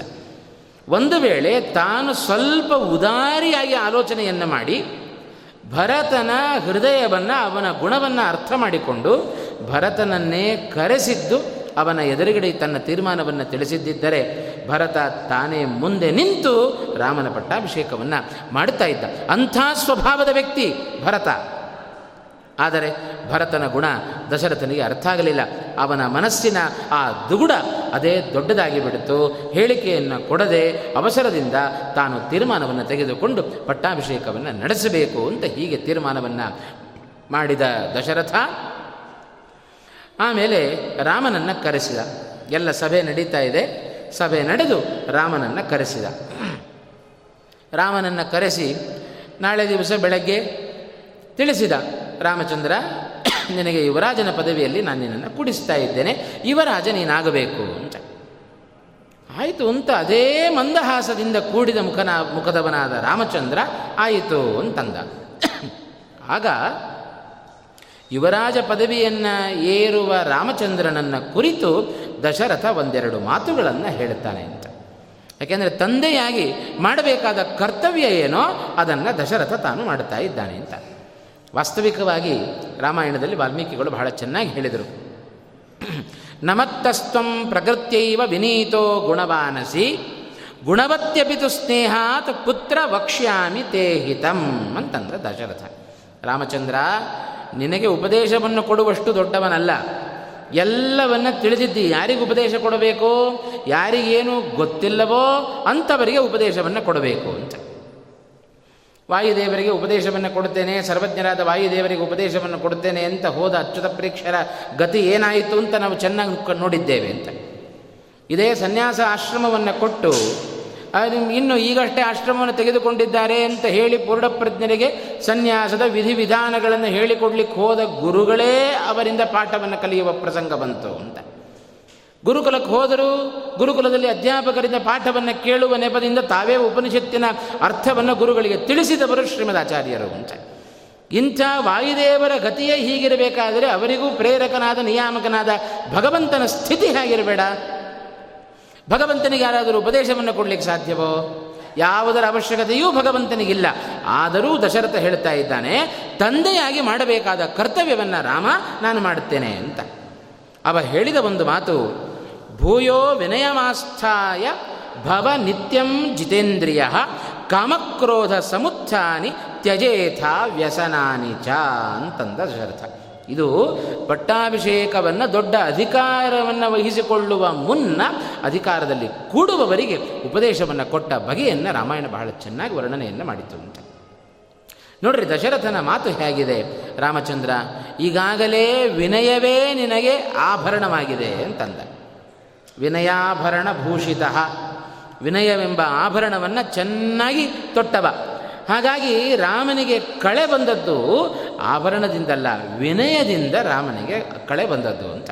ಅಂಥ ವಿನಯವೆಂಬ ಆಭರಣದಿಂದ ಕೂಡಿದ ರಾಮಚಂದ್ರ, ಈಗಾಗಲೇ ನೀನು ಜಿತೇಂದ್ರಿಯನಾಗಿದ್ದಿ. ಜಿತೇಂದ್ರಿಯನಾದ, ವಿನೀತನಾದ ನಿನಗೆ ಹೇಳುವಂಥ ಅವಶ್ಯಕತೆ ಇಲ್ಲ. ಆದರೂ ಭೂಯೋ ವಿನಯಮಾಸ್ಥಾಯ. ಅಧಿಕಾರ ಸಿಗುವ ಮುನ್ನ ಇರುವ ವ್ಯಕ್ತಿಗಳಿಗೂ, ಅಧಿಕಾರ ಸಿಕ್ಕಿದ ನಂತರ ಇರುವ ವ್ಯಕ್ತಿಗಳಿಗೂ ಎಷ್ಟೋ ಲೋಕದಲ್ಲಿ ವ್ಯತ್ಯಾಸಗಳಾಗಿ ಬಿಡುತ್ತವೆ ಅಂತ. ಅಧಿಕಾರವನ್ನು ಪಡೆದುಕೊಳ್ಳುವ ಮುನ್ನ ಸಹಜವಾಗಿ ಅವರು ಹೆಗಲ ಮೇಲೆ ಕೈ ಹಾಕ್ಕೊಂಡು ಮಾತನಾಡಿಸ್ತಾ ಇರ್ತೇವೆ, ಏನೇನೋ ವ್ಯವಹಾರಗಳನ್ನೆಲ್ಲ ಅವರ ಜೊತೆಗೆ ಮಾತನಾಡುತ್ತಾ ಇರ್ತೇವೆ. ಆದರೆ ಅಧಿಕಾರವನ್ನು ಪಡೆದ ಮರು ದಿವಸ ಅವನ ಸ್ಥಾನವೇ ಬೇರೆ, ನಮ್ಮ ಸ್ಥಾನವೇ ಬೇರೆ ಆಗಿರುತ್ತೆ. ಮಾತನಾಡಿಸ್ಲಿಕ್ಕೂ, ನೋಡಲಿಕ್ಕೂ ಅವರ ಅಪಾಯಿಂಟ್ಮೆಂಟ್ ತಗೊಂಡು ನಾವು ದರ್ಶನ ಮಾಡಬೇಕಾದಂಥ ಪರಿಸ್ಥಿತಿ ಬರುತ್ತೆ ಅಂತ. ಇದಕ್ಕೆ ನಾವೆಲ್ಲ ಮಹಾಭಾರತದ ದೃಷ್ಟಾಂತವನ್ನು ಕಾಣ್ತೇವಲ್ಲ. ದೃಪದನ ಹಾಗೂ ದ್ರೋಣಾಚಾರ್ಯರ ಸ್ನೇಹ ಹೇಗಿತ್ತು? ಮೊದಲಿದ್ದ ಸ್ನೇಹ ಹೇಗಿತ್ತು? ನಂತರದ ಸ್ನೇಹ ಹೇಗಾಯಿತು? ಅದನ್ನು ಮಹಾಭಾರತ ಬಹಳ ಚೆನ್ನಾಗಿ ಅದನ್ನು ವರ್ಣನೆ ಮಾಡಿತು ಹಾಗೆ ನೋಡ್ತಾ ಹೋದರೆ ರಾಮನಿಗೆ ಆ ಪರಿಸ್ಥಿತಿ ಬರಬಾರದು ಅಂತ ಸಹಜವಾಗಿ ಒಬ್ಬ ವ್ಯಕ್ತಿಗೆ ಮಾನವನಿಗೆ ಹೇಗೆ ಉಪದೇಶವನ್ನು ಕೊಡಬೇಕೋ, ಅದರಂತೆ ದಶರಥ ಮಹಾರಾಜ ತಾನು ಉಪದೇಶವನ್ನು ಕೊಡಲಿಕ್ಕೆ ಶುರು ಮಾಡಿದ. ಈಗಾಗಲೇ ನಿನ್ನಲ್ಲಿ ಜಿತೇಂದ್ರಿಯತ್ವ ಇದೆ. ವಿನೀತನಾಗಿದ್ದಿ. ಮತ್ತೂ ಒಂದಿಷ್ಟು ಜಿತೇಂದ್ರಿಯತ್ವವನ್ನು, ವಿನಯವನ್ನು ನಿನ್ನಲ್ಲಿ ಹೆಚ್ಚು ಮಾಡಿಕೋ ಅಂತಂದ ದಶರಥ ಅಂತ. ಇದು ಒಬ್ಬ ತಂದೆಯಾಗಿ ಮತ್ತೊಬ್ಬನಿಗೆ ಅಧಿಕಾರವನ್ನು ಏರುವ ವ್ಯಕ್ತಿಗೆ ಕೊಟ್ಟ ಉಪದೇಶವನ್ನು ರಾಮಾಯಣ ಹೀಗೆ ಚಿತ್ರಣ ಮಾಡಿತು ಅಂತ. ಇವತ್ತು ನಾವಾದರೆ ಏನು ಮಾಡುತ್ತೇವೆ? ನಮ್ಮ ಮಕ್ಕಳನ್ನು ಅಧಿಕಾರಕ್ಕೆ ಕೂಡಿಸುವಾಗ, ನೋಡಪ್ಪ, ನಾಳೆ ನಿನಗೆ ಅಧಿಕಾರ ಸಿಗ್ತಾ ಇದೆ.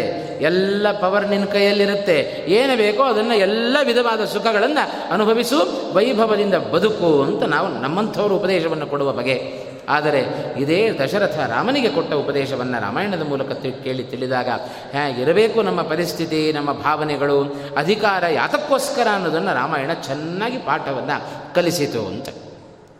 ಅದಕ್ಕೆ ನಾವು ಅರ್ಥ ಮಾಡಿಕೊಳ್ಳಬೇಕು ಅಧಿಕಾರ ಬರೋದು ಸ್ವಚ್ಛಂದವಾದ ಪ್ರವೃತ್ತಿಗೋಸ್ಕರ ಅಲ್ಲಂತೆ. ಭೋಗಕ್ಕೋಸ್ಕರ ಅಧಿಕಾರ ಅಲ್ಲ. ಸ್ವಚ್ಛಂದವಾಗಿ ಪ್ರವೃತ್ತಿಯನ್ನು ಮಾಡಲಿಕ್ಕೋಸ್ಕರ ಅಧಿಕಾರ ಅಲ್ಲ. ಅಹಂಕಾರ, ದರ್ಪ ಎಲ್ಲವನ್ನು ತ್ಯಾಗ ಮಾಡಿ ಉದಾರಿಗಳಾಗಿ ಜೀವನದಲ್ಲಿ ನಡಿಬೇಕು. ಅದನ್ನು ಅಧಿಕಾರದಲ್ಲಿದ್ದಾಗ ಒಬ್ಬ ವ್ಯಕ್ತಿ ಹೇಗಿರುತ್ತಾನೋ ಅದು ನಿಜ, ಅವನ ನಿಜವಾದ ವ್ಯಕ್ತಿತ್ವ ಅಂತ ಅರ್ಥ ಮಾಡಿಕೊಳ್ಳಬೇಕು. ರಾಮಚಂದ್ರ ರಾಜನಾಗಿದ್ದಾಗಲೂ ಅದೇ ಸ್ವಭಾವ, ರಾಜನಾಗದಿದ್ದಾಗಲೂ ಅದೇ ಸ್ವಭಾವ. ಹಾಗಾಗಿ ರಾಮಚಂದ್ರನಲ್ಲಿ ಯಾವ ವ್ಯತ್ಯಾಸವನ್ನು ಕೂಡ ನಾವು ಕಾಣ್ತಾ ಇಲ್ಲ. ಇವತ್ತು ಹೇಗಿದೆ ಲೋಕ ಅಂತ ಹೇಳಿದರೆ ದಶರಥ ರಾಮನಿಗೆ ಹೇಳಿದ, ರಾಜನಾಗುವ ವ್ಯಕ್ತಿ ಏನೇನು ನಿಯಮಗಳಿದೆಯೋ ಅದನ್ನೆಲ್ಲ ಮೊದಲು ತನ್ನಲ್ಲಿ ಅಳವಡಿಸಿಕೊಳ್ಬೇಕು ಆತ್ಮಾನಂ ಪ್ರಥಮಂ ರಾಜ ವಿನಯೇನೋಪಪಾದಯೇತ್ ದಶರಥ ರಾಮನಿಗೆ ಹೇಳ್ತಾ ಇದ್ದಾನೆ, ರಾಮಚಂದ್ರ, ಮೊದಲು ವಿನಯವನ್ನು ನಮ್ಮಲ್ಲಿ ಅಳವಡಿಸಿಕೊಳ್ಳಬೇಕು, ಜಿತೇಂದ್ರಿಯರಾಗಿರಬೇಕು, ರಾಜನಾದವ, ಆಮೇಲೆ ಲೋಕದ ಕಡೆಗೆ ನೋಡಬೇಕು ಅಂತಂದ. ಇವತ್ತು ಎಲ್ಲ ವಿಧಿ ನಿಯಮಗಳು, ಇವತ್ತಿನ ರಾಜಕಾರಣದಲ್ಲಿ ಪ್ರಜೆಗಳಿಗೆ ವಿಧಿ ನಿಯಮಗಳು. ಪ್ರಜೆಗಳ ರಾಜರಾದವರು ಮಂತ್ರಿಗಳಿಗೆ ಇವತ್ತು ಸರ್ವಾಧಿಕಾರ, ಎಲ್ಲ ವಿಷವಾದ ಭೋಗಗಳು ಅವರಿಗೆ ಅಂತ. ಭೋಗಗಳೆಲ್ಲ ವಿಧಿ ನಿಯಮಗಳೆಲ್ಲ ಪ್ರಜೆಗಳಿಗೆ, ಇವತ್ತು ಎಲ್ಲ ಭೋಗಗಳು ರಾಜರಿಗೆ ಅಂತ. ಇವತ್ತಿನ ರಾಜರು ಅಂದರೆ ಮಂತ್ರಿಗಳೇ ಇವತ್ತಿನ ರಾಜರು ಅಂತ. ಸುಮ್ಮನೆ ಹೆಸರಿಗೆ ಪ್ರಜಾ ರಾಜ್ಯ ಅಂತ. ಪ್ರಜೆಗಳೇ ರಾಜರು ಅಂತ ಹೆಸರಿಗೆ. ನಿಜವಾಗಲೂ ರಾಜರಾಗಿ ಮೆರೆಯುವವರು ಅವರು ಅಂತ. ಹಾಗಾಗಿ ಹೇಗಿರಬೇಕು ಅಧಿಕಾರದಲ್ಲಿರುವವರು ಅನ್ನೋದನ್ನು ರಾಮಾಯಣ ಬಹಳ ಚೆನ್ನಾಗಿ ನಮ್ಮ ಮುಂದೆ ಇಟ್ಟಿದೆ. ಹೀಗೆ ರಾಮನಿಗೆ, ರಾಮ ದಶರಥ ಹೇಳಿದ ರಾಮಚಂದ್ರ, ನಿನಗೆ ಪಟ್ಟಾಭಿಷೇಕವನ್ನು ಮಾಡ್ತೇನೆ ಅಂತ ಬರುವಾಗ ಯಾವ ಮಂದಹಾಸ ಇತ್ತೋ ಅದೇ ಮಂದಹಾಸದಿಂದ ಕೂಡಿದ. ಓ, ನಾಳೆ ಅಧಿಕಾರ ಸಿಗ್ತಾ ಇದೆ ಅಂತ ಹೇಳಿ ಆಕಾಶಕ್ಕೆ ಹಾರಲಿಲ್ಲ ರಾಮಚಂದ್ರ ಅಂತ. ಎಂಥ ಗುಣ ರಾಮನಲ್ಲಿ ಕಾಣ್ತೇವೆ. ಇದೇ ಗುಣವೇ ರಾಮ, ನೀನು ಕಾಡಿಗೆ ಹೋಗಬೇಕು ಅಂತ ಹೇಳಿದಾಗಲೂ ಹಾಗೆ ಇತ್ತು ರಾಮಚಂದ್ರನ ಮುಖ ಅಂತ. ಹಾಗಾಗಿ ರಾಮನಾಗಿ ನಡೆದು ತೋರಿಸಿದ್ದನ್ನು ಕೃಷ್ಣನಾಗಿ ನುಡಿದ. ಸುಖ ದುಃಖೇ ಸಮೇ ಕೃತ್ಯ ಲಾಭಾಲಾಭವು ಜಯಾಜಯವು ಅಂತಂದ ಕೃಷ್ಣನಾಗಿ ಅಂತ. ಹಾಗಾಗಿ ಕೆಲವರೆಲ್ಲ ಕೇವಲ ಕೇವಲ ಹೇಳುವುದಕ್ಕಷ್ಟೇ ಸೀಮಿತರಾಗಿರ್ತಾರೆ. ಹೇಳುವುದಕ್ಕಷ್ಟೇ ಸೀಮಿತ ಅಲ್ಲ, ನಡೆದು ತೋರಿಸಲೂಬೇಕು ಅಂತ ಹೇಳಿ, ನಡೆದು ತೋರಿಸಿ, ರಾಮನಾಗಿ ನಡೆದು ತೋರಿಸಿ, ಆಮೇಲೆ ಕೃಷ್ಣನಾಗಿ ನುಡಿದ ವ್ಯಕ್ತಿ ಅವ ಶ್ರೀಕೃಷ್ಣ ಎಂಬುದಾಗಿ ಭಗವಂತನ ನಡೆಯನ್ನು ನುಡಿಯನ್ನು ನಾವು ಹೀಗೆ ಕೇಳಲಿಕ್ಕೆ ಸಾಧ್ಯ. ಹೀಗೆ ರಾಮನಿಗೆ ರಾಜನ ನೀತಿಯನ್ನು ಚೆನ್ನಾಗಿ ಉಪದೇಶವನ್ನು ಕೊಟ್ಟ ದಶರಥ ಮಹಾರಾಜ ತೀರ್ಮಾನವನ್ನು ತೆಗೆದುಕೊಂಡ, ನಾಳೆ ದಿವಸ ಪಟ್ಟಾಭಿಷೇಕವನ್ನು ಮಾಡಬೇಕು. ಎಲ್ಲ ಪ್ರಜೆಗಳಿಗೆ ಆದೇಶವನ್ನು ಮಾಡಿದ. ಎಲ್ಲರೂ ರಾಮನ ಪಟ್ಟಾಭಿಷೇಕಕ್ಕೆ ಬೇಕಾದ ಸಕಲ ಸಿದ್ಧತೆಯನ್ನು ಮಾಡಿಕೊಳ್ಳ್ರಿ ಅಂತ. ಎಲ್ಲರೂ ಹೋದರೂ ನಾನಾ ತೀರ್ಥಗಳಿಗೆ ಹೋಗಿ ತೀರ್ಥಗಳಿಂದ ಒಳ್ಳೆಯ ಜಲವನ್ನು ತಂದಿದ್ದಾರೆ. ಯಾಕೆ ಅಂದರೆ ಅಭಿಷೇಕವನ್ನು ಮಾಡಬೇಕು ಅನ್ನುವ ಉದ್ದೇಶದಿಂದ ಅಂತ. ಹೀಗೆ ವಿಶೇಷವಾದ ಎಲ್ಲ ಸಿದ್ಧತೆಗಳು ನಡೀತಾ ಇದೆ. ಆದರೆ ಈ ಒಂದು ಅಂಶದಲ್ಲಿ, ಈ ಒಂದು ಪ್ರಸಂಗದಲ್ಲಿ ನಾವು ಕಾಣೋದು ಒಳ್ಳೆಯ ಸಂಭ್ರಮ ಇಡೀ ಅಯೋಧ್ಯ ಅಯೋಧ್ಯ ಪಟ್ಟಣದಲ್ಲಿ ಒಳ್ಳೆಯ ಸಂಭ್ರಮದ ವಾತಾವರಣ. ಆ ಸಂದರ್ಭದಲ್ಲಿ ಒಬ್ಬ ವ್ಯಕ್ತಿಯ ಪ್ರವೇಶ ಆಯಿತು. ಆ ವ್ಯಕ್ತಿ ಮತ್ಯಾರೂ ಅಲ್ಲ, ಅವಳೇ ಮಂಥರೆ ಅಂತ. ರಾಮಾಯಣದಲ್ಲಿ ಬರುವ ಇಡೀ ರಾಮಾಯಣ ನಡಿಲಿಕ್ಕೆ ಕಾರಣ ಮೂರು ಪ್ರಧಾನವಾದ ಸ್ತ್ರೀ ಪಾತ್ರಗಳು ಅಂತ ಒಂದು ಮಂಥರೆ ನಂತರದಲ್ಲಿ ಬರತಕ್ಕಂಥ ಪಾತ್ರ ಕೈಕೇಯಿಯ ಪಾತ್ರ, ಮತ್ತೊಂದು ಮೂರನೆಯ ಸ್ತ್ರೀ ಪಾತ್ರ ಶೂರ್ಪಣಕಿಯ ಪಾತ್ರ ಅಂತ. ಈ ಮೂರು ಸ್ತ್ರೀ ಪಾತ್ರಗಳಿಂದ ಸಮಗ್ರವಾದ ರಾಮಾಯಣ ಅದು ಬೆಳವಣಿಗೆಯನ್ನು ಕಂಡಿತು ಅಂತ. ಅದರಲ್ಲಿ ಮೊದಲನೆಯ ಸ್ತ್ರೀ ಪಾತ್ರದ ಪರಿಚಯವನ್ನು ಅಯೋಧ್ಯ ಕಾಂಡ ಈಗ ಮಂಥರೆಯ ಪ್ರವೇಶದೊಂದಿಗೆ ನಮಗೆ ಮಾಡಿಕೊಡ್ತಾ ಇದೆ ಅಂತ. ಎಲ್ಲ ಮಂಥರೆ ವಕ್ರವಾದ ದೇಹವನ್ನು ಪಡೆದ ಆ ಮಂಥರೆ ಮಹಡಿಯ ಮೇಲೆ ಹತ್ತುತ್ತಾ ಇದ್ದಾಳೆ. ಮಹಡಿಯ ಮೇಲೆ ಹೋಗಿದ್ದಾಳೆ. ಕೈಲಾಸದೊಟ್ಟು ಎತ್ತರವಾದ ಮಹಡಿ. ಅಂಥ ಮಹಡಿಯನ್ನು ಹತ್ತಿ ನೋಡ್ತಾ ಇದ್ದಾಳೆ. ಅವಳ ಕಣ್ಣಿಗೆ ಬಿದ್ದದ್ದು ಕೈ ಕೌಸಲ್ಯ ಸಂಭ್ರಮ ಅಂತ. ಏನು ಸಂತೋಷದಿಂದ ಎಲ್ಲರಿಗೂ ದಾನವನ್ನು ಮಾಡುತ್ತಾ ಇದ್ದಾಳೆ, ಧರ್ಮಾಚರಣೆ ಮಾಡುತ್ತಾ ಇದ್ದಾಳೆ. ಇದನ್ನು ಮಂಥರ ಕೇಳಿದಳು. ಒಬ್ಬ ಧಾತ್ರಿಯ ಬಳಿಯಲ್ಲಿ ಕೇಳ್ತಾ ಇದ್ದಾಳೆ, ಕೌಸಲ್ಯ ಈ ಆನಂದಕ್ಕೆ ಕಾರಣವೇನು ಅಂತ ಕೇಳಿದಳು. ಆಗ ಆ ಪಾಪ ಧಾತ್ರಿಗೆ ಹೇಳುವಷ್ಟು ಪುರುಸೊತ್ತಿಲ್ಲ ಪಾಪ. ಯಾಕೆ ಎಂದರೆ ರಾಮನ ಪಟ್ಟಾಭಿಷೇಕದ ಸಂದರ್ಭ ಹತ್ತಿರ ಬರ್ತಾ ಇದೆ. ಅದಕ್ಕೋಸ್ಕರ ಹಾತುರಿತಾ ಇದ್ದಾರೆ. ಆ ಸಂಭ್ರಮದಲ್ಲಿ ತೊಡಗಿದ್ದಾರೆ. ಹೇಳುವಷ್ಟೂ ಪಾಪ ಸಮಯ ಇಲ್ಲ. ಆದರೂ ಹೇಳಿದ್ದು ನಾಳೆ ದಿವಸ ಬೆಳಗ್ಗೆ ದಶರಥ ಮಹಾರಾಜ ರಾಮನಿಗೆ ಪಟ್ಟಾಭಿಷೇಕವನ್ನು ಮಾಡಲಿಕ್ಕೆ ತಯಾರಿಯನ್ನು ನಡೆಸಿದ್ದಾನೆ. ಅದರ ಸಂಭ್ರಮ ಇಡೀ ಅಯೋಧ್ಯಾ ಪಟ್ಟಣದಲ್ಲಿ ಕಾಣ್ತಾ ಇದೆ ಅಂತ. ಇಷ್ಟು ವಿಷಯ ಗೊತ್ತಾಯಿತೋ ಇಲ್ಲವೋ ಮಂಥರಿಗೆ ಎಷ್ಟು ಎತ್ತರದಲ್ಲಿ ವ್ಯಕ್ತಿ ಹತ್ತಿದರೂ ಅವರ ಸ್ವಭಾವ ವಕ್ರವಾಗಿತ್ತು ಅಂತ ಹೇಳಿದರೆ ಅವರು ಏನು ನೋಡಿದರೂ ಅದು ವಕ್ರವಾಗೇ ಕಾಣಿಸುತ್ತೆ, ಕೆಟ್ಟದಾಗೇ ಕಾಣಿಸುತ್ತೆ ಅಂತ.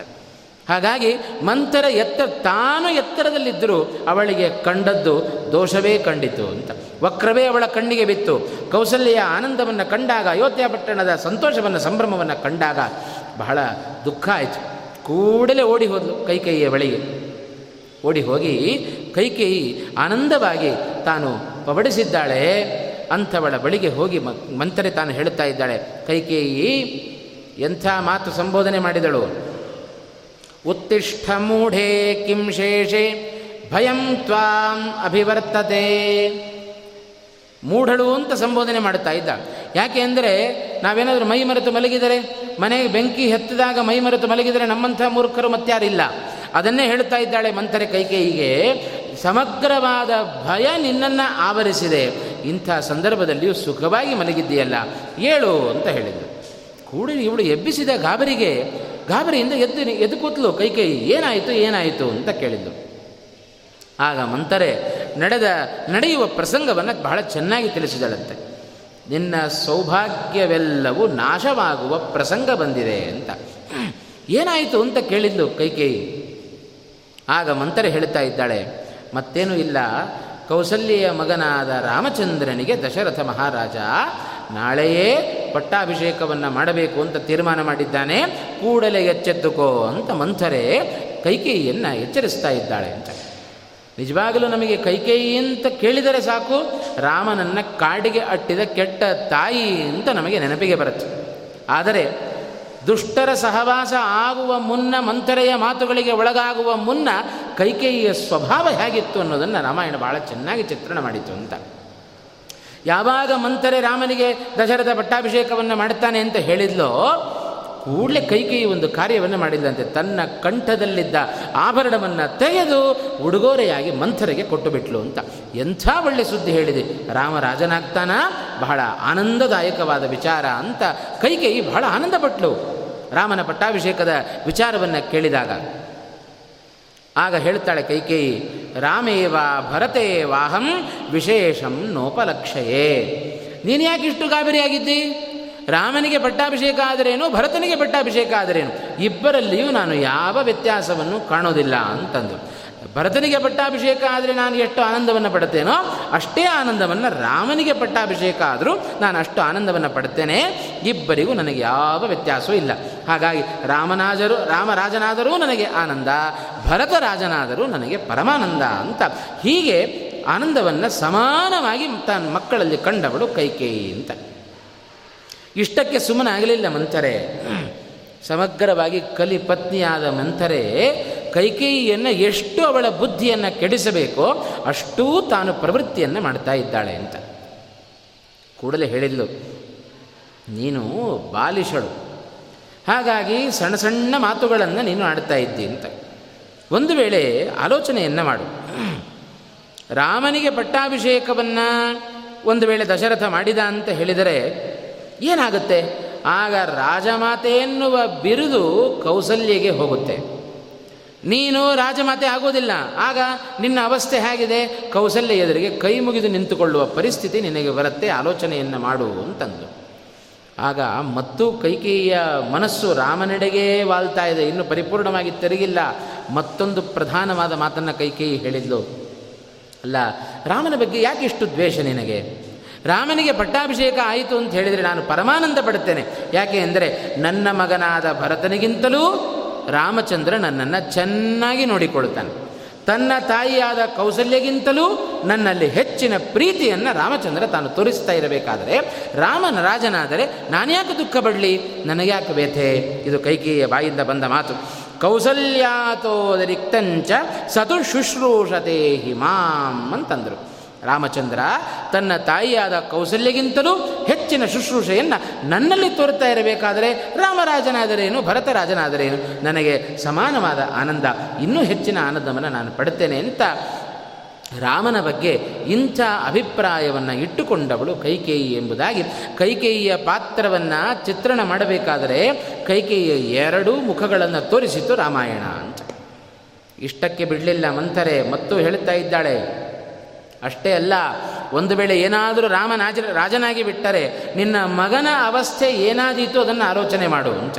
ರಾಮನಾಜ ರಾಜನಾದರೆ ಒಂದು ಕೌಸಲ್ಯ ರಾಜಮಾತೆ ಅಂತ ಕರೆಸಿಕೊಳ್ತಾಳೆ, ಅವಳು ಯಾರು? ನಿನ್ನ ಸವತಿ ಅಂತ. ಮತ್ತೊಬ್ಬರನ್ನು ಹಾಳು ಮಾಡಬೇಕಾದರೆ ಎಲ್ಲಿ ಹಾಳು ಮಾಡುವವರು ಬಹಳ ಜಾಗರೂಕರಾಗಿರ್ತಾರೆ. ಯಾವ ಪಾಯಿಂಟ್ ಹೇಳಿದರೆ ಅವರು ಕೆಳಗೆ ಬೀಳುತ್ತಾರೆ ಅಂತ ಚೆನ್ನಾಗಿ ಮೊದಲು ಅರ್ಥ ಮಾಡಿಕೊಂಡು ಅವರು ಅದನ್ನು ಪ್ರವೃತ್ತಿಯನ್ನು ಮಾಡ್ತಾ ಇರ್ತಾರೆ. ಅಲ್ಲಿ ಸವತಿ ಎನ್ನುವ ಶಬ್ದವನ್ನು ಬಳಸಿ, ಬಳಸಿದಳು. ಮೈಂತಾರೆ ಅದನ್ನು ಕೇಳಿ ತಡ್ಕೊಳ್ಳಿಕ್ಕೆ ಆಗಲಿಲ್ಲ ಕೈಗೆ. ಆಗಿಂದ ಪ್ರಾರಂಭ ಆಯಿತು ಅವಳ ಮನಸ್ಸು ಚಂಚಲವಾಗಲಿಕ್ಕೆ ಅಂತ. ನಿನ್ನ ಸವತಿಯ ದಾಸಿಯಾಗಬೇಕಾಗತ್ತೆ ರಾಮ ರಾಜನಾದ ಅಂತ ಹೇಳಿದರೆ ನಿನ್ನ ಮಗನಾದ ಭರತನ ಸ್ಥಿತಿ ಏನಾಗುತ್ತೋ ಗೊತ್ತಿಲ್ಲ. ಊರಿನಲ್ಲಿ ಇಟ್ಕೊಳ್ತಾನೋ ಅಥವಾ ಮೇಲಕ್ಕೆ ಕಳಿಸಿಬಿಡ್ತಾನೋ ಗೊತ್ತಿಲ್ಲ, ಆಲೋಚನೆ ಮಾಡು ಅಂತಂದ್ಲು. ಇಷ್ಟೇ ಅಲ್ಲ, ರಾಮಾಯಣದಲ್ಲಿ ಇನ್ನೂ ವಿಸ್ತಾರವಾದ ಮಂಥರೆಯ ಮಾತುಗಳನ್ನು ವಿಶದವಾಗಿ ನಾವು ರಾಮಾಯಣದಲ್ಲಿ ಕಾಣಲಿಕ್ಕೆ ಸಾಧ್ಯತೆ ಉಂಟು. ಹೀಗೆ ಒಟ್ಟು ಕೈಕೇಯಿಯ ಮನಸ್ಸು ಚಂಚಲವಾಗುವಂತೆ ಎಷ್ಟೆಷ್ಟು ಮಾತುಗಳನ್ನು ಆಡಬೇಕೋ ಅಷ್ಟೂ ಮಂಥರೆ ಕೈಕೇಯಿಯ ಕಿವಿಯಲ್ಲಿ ವಿಷಯಗಳನ್ನು ಹಾಕಿಬಿಟ್ಲು ಅಂತ. ನಮ್ಮ ಮನಸ್ಸು ಗಟ್ಟಿಯಾಗಿತ್ತೋ ನಾವು ಚಂಚಲ ಚಂಚಲ ಉಳ್ಳವರಾಗೋದಿಲ್ಲ ಅಂತ. ಆದರೆ ಮನಸ್ಸು ಗಟ್ಟಿಯಾಗಿ ಇರಲಿಲ್ಲ ಅಂತಾದರೆ ಇಂಥ ಮಾತುಗಳು ಬಂದರೆ ಕೂಡಲೇ ನಮ್ಮ ಮನಸ್ಸು ಆ ಕಡೆ ವಾಲಿಬಿಡುತ್ತೆ ಅಂತ. ಹಾಗಾಗಿ ಧರ್ಮ ಕಾರ್ಯಗಳಿಗೆ, ಸತ್ಕರ್ಮಗಳಿಗೆ ನಮ್ಮ ಮನಸ್ಸು ಪ್ರ, ಪ್ರವೃತ್ತಿಯನ್ನು ಮಾಡ್ತಾ ಇರುತ್ತೆ. ಯಾರೋ ಅಕ್ಕಪಕ್ಕದಲ್ಲಿ ಬಂದು, ಏ, ಯಾಕೆ ಮಾಡ್ತೀರಿ, ಬಿಡ್ರಿ, ಅದರಿಂದ ಏನು ಫಲ ಸಿಗೋದಿಲ್ಲ ಅಂತ ಹೇಳಿದರೆ ಕೂಡಲೇ ನಾವು ಆ ಕಡೆ ವಾಲಿ ಬಿಡುತ್ತೇವೆ. ಯಾಕೆ ನಮಗಿದರಲ್ಲಿ ಧರ್ಮದಲ್ಲಿ ಶ್ರದ್ಧೆ ಇಲ್ಲ, ವಿಶ್ವಾಸ ಇಲ್ಲ ಅಂತ. ಅದೇ ಛಲ ಇತ್ತು, ಧರ್ಮದಲ್ಲಿ ಶ್ರದ್ಧೆ, ವಿಶ್ವಾಸ ಇತ್ತು ಅಂತಾದರೆ ರಕ್ಷತಿ ಇತ್ಯೇವ ವಿಶ್ವಾಸ ರಕ್ಷತ್ಯೇವ ಜನಾರ್ದನ. ಯಾರು ಏನು ಹೇಳಿದರೂ ಕೇಳೋದಿಲ್ಲ. ಮಾಡ್ತೇನೆ ಅಂದರೆ ಮಾಡಲೇಬೇಕು ಅಂತ.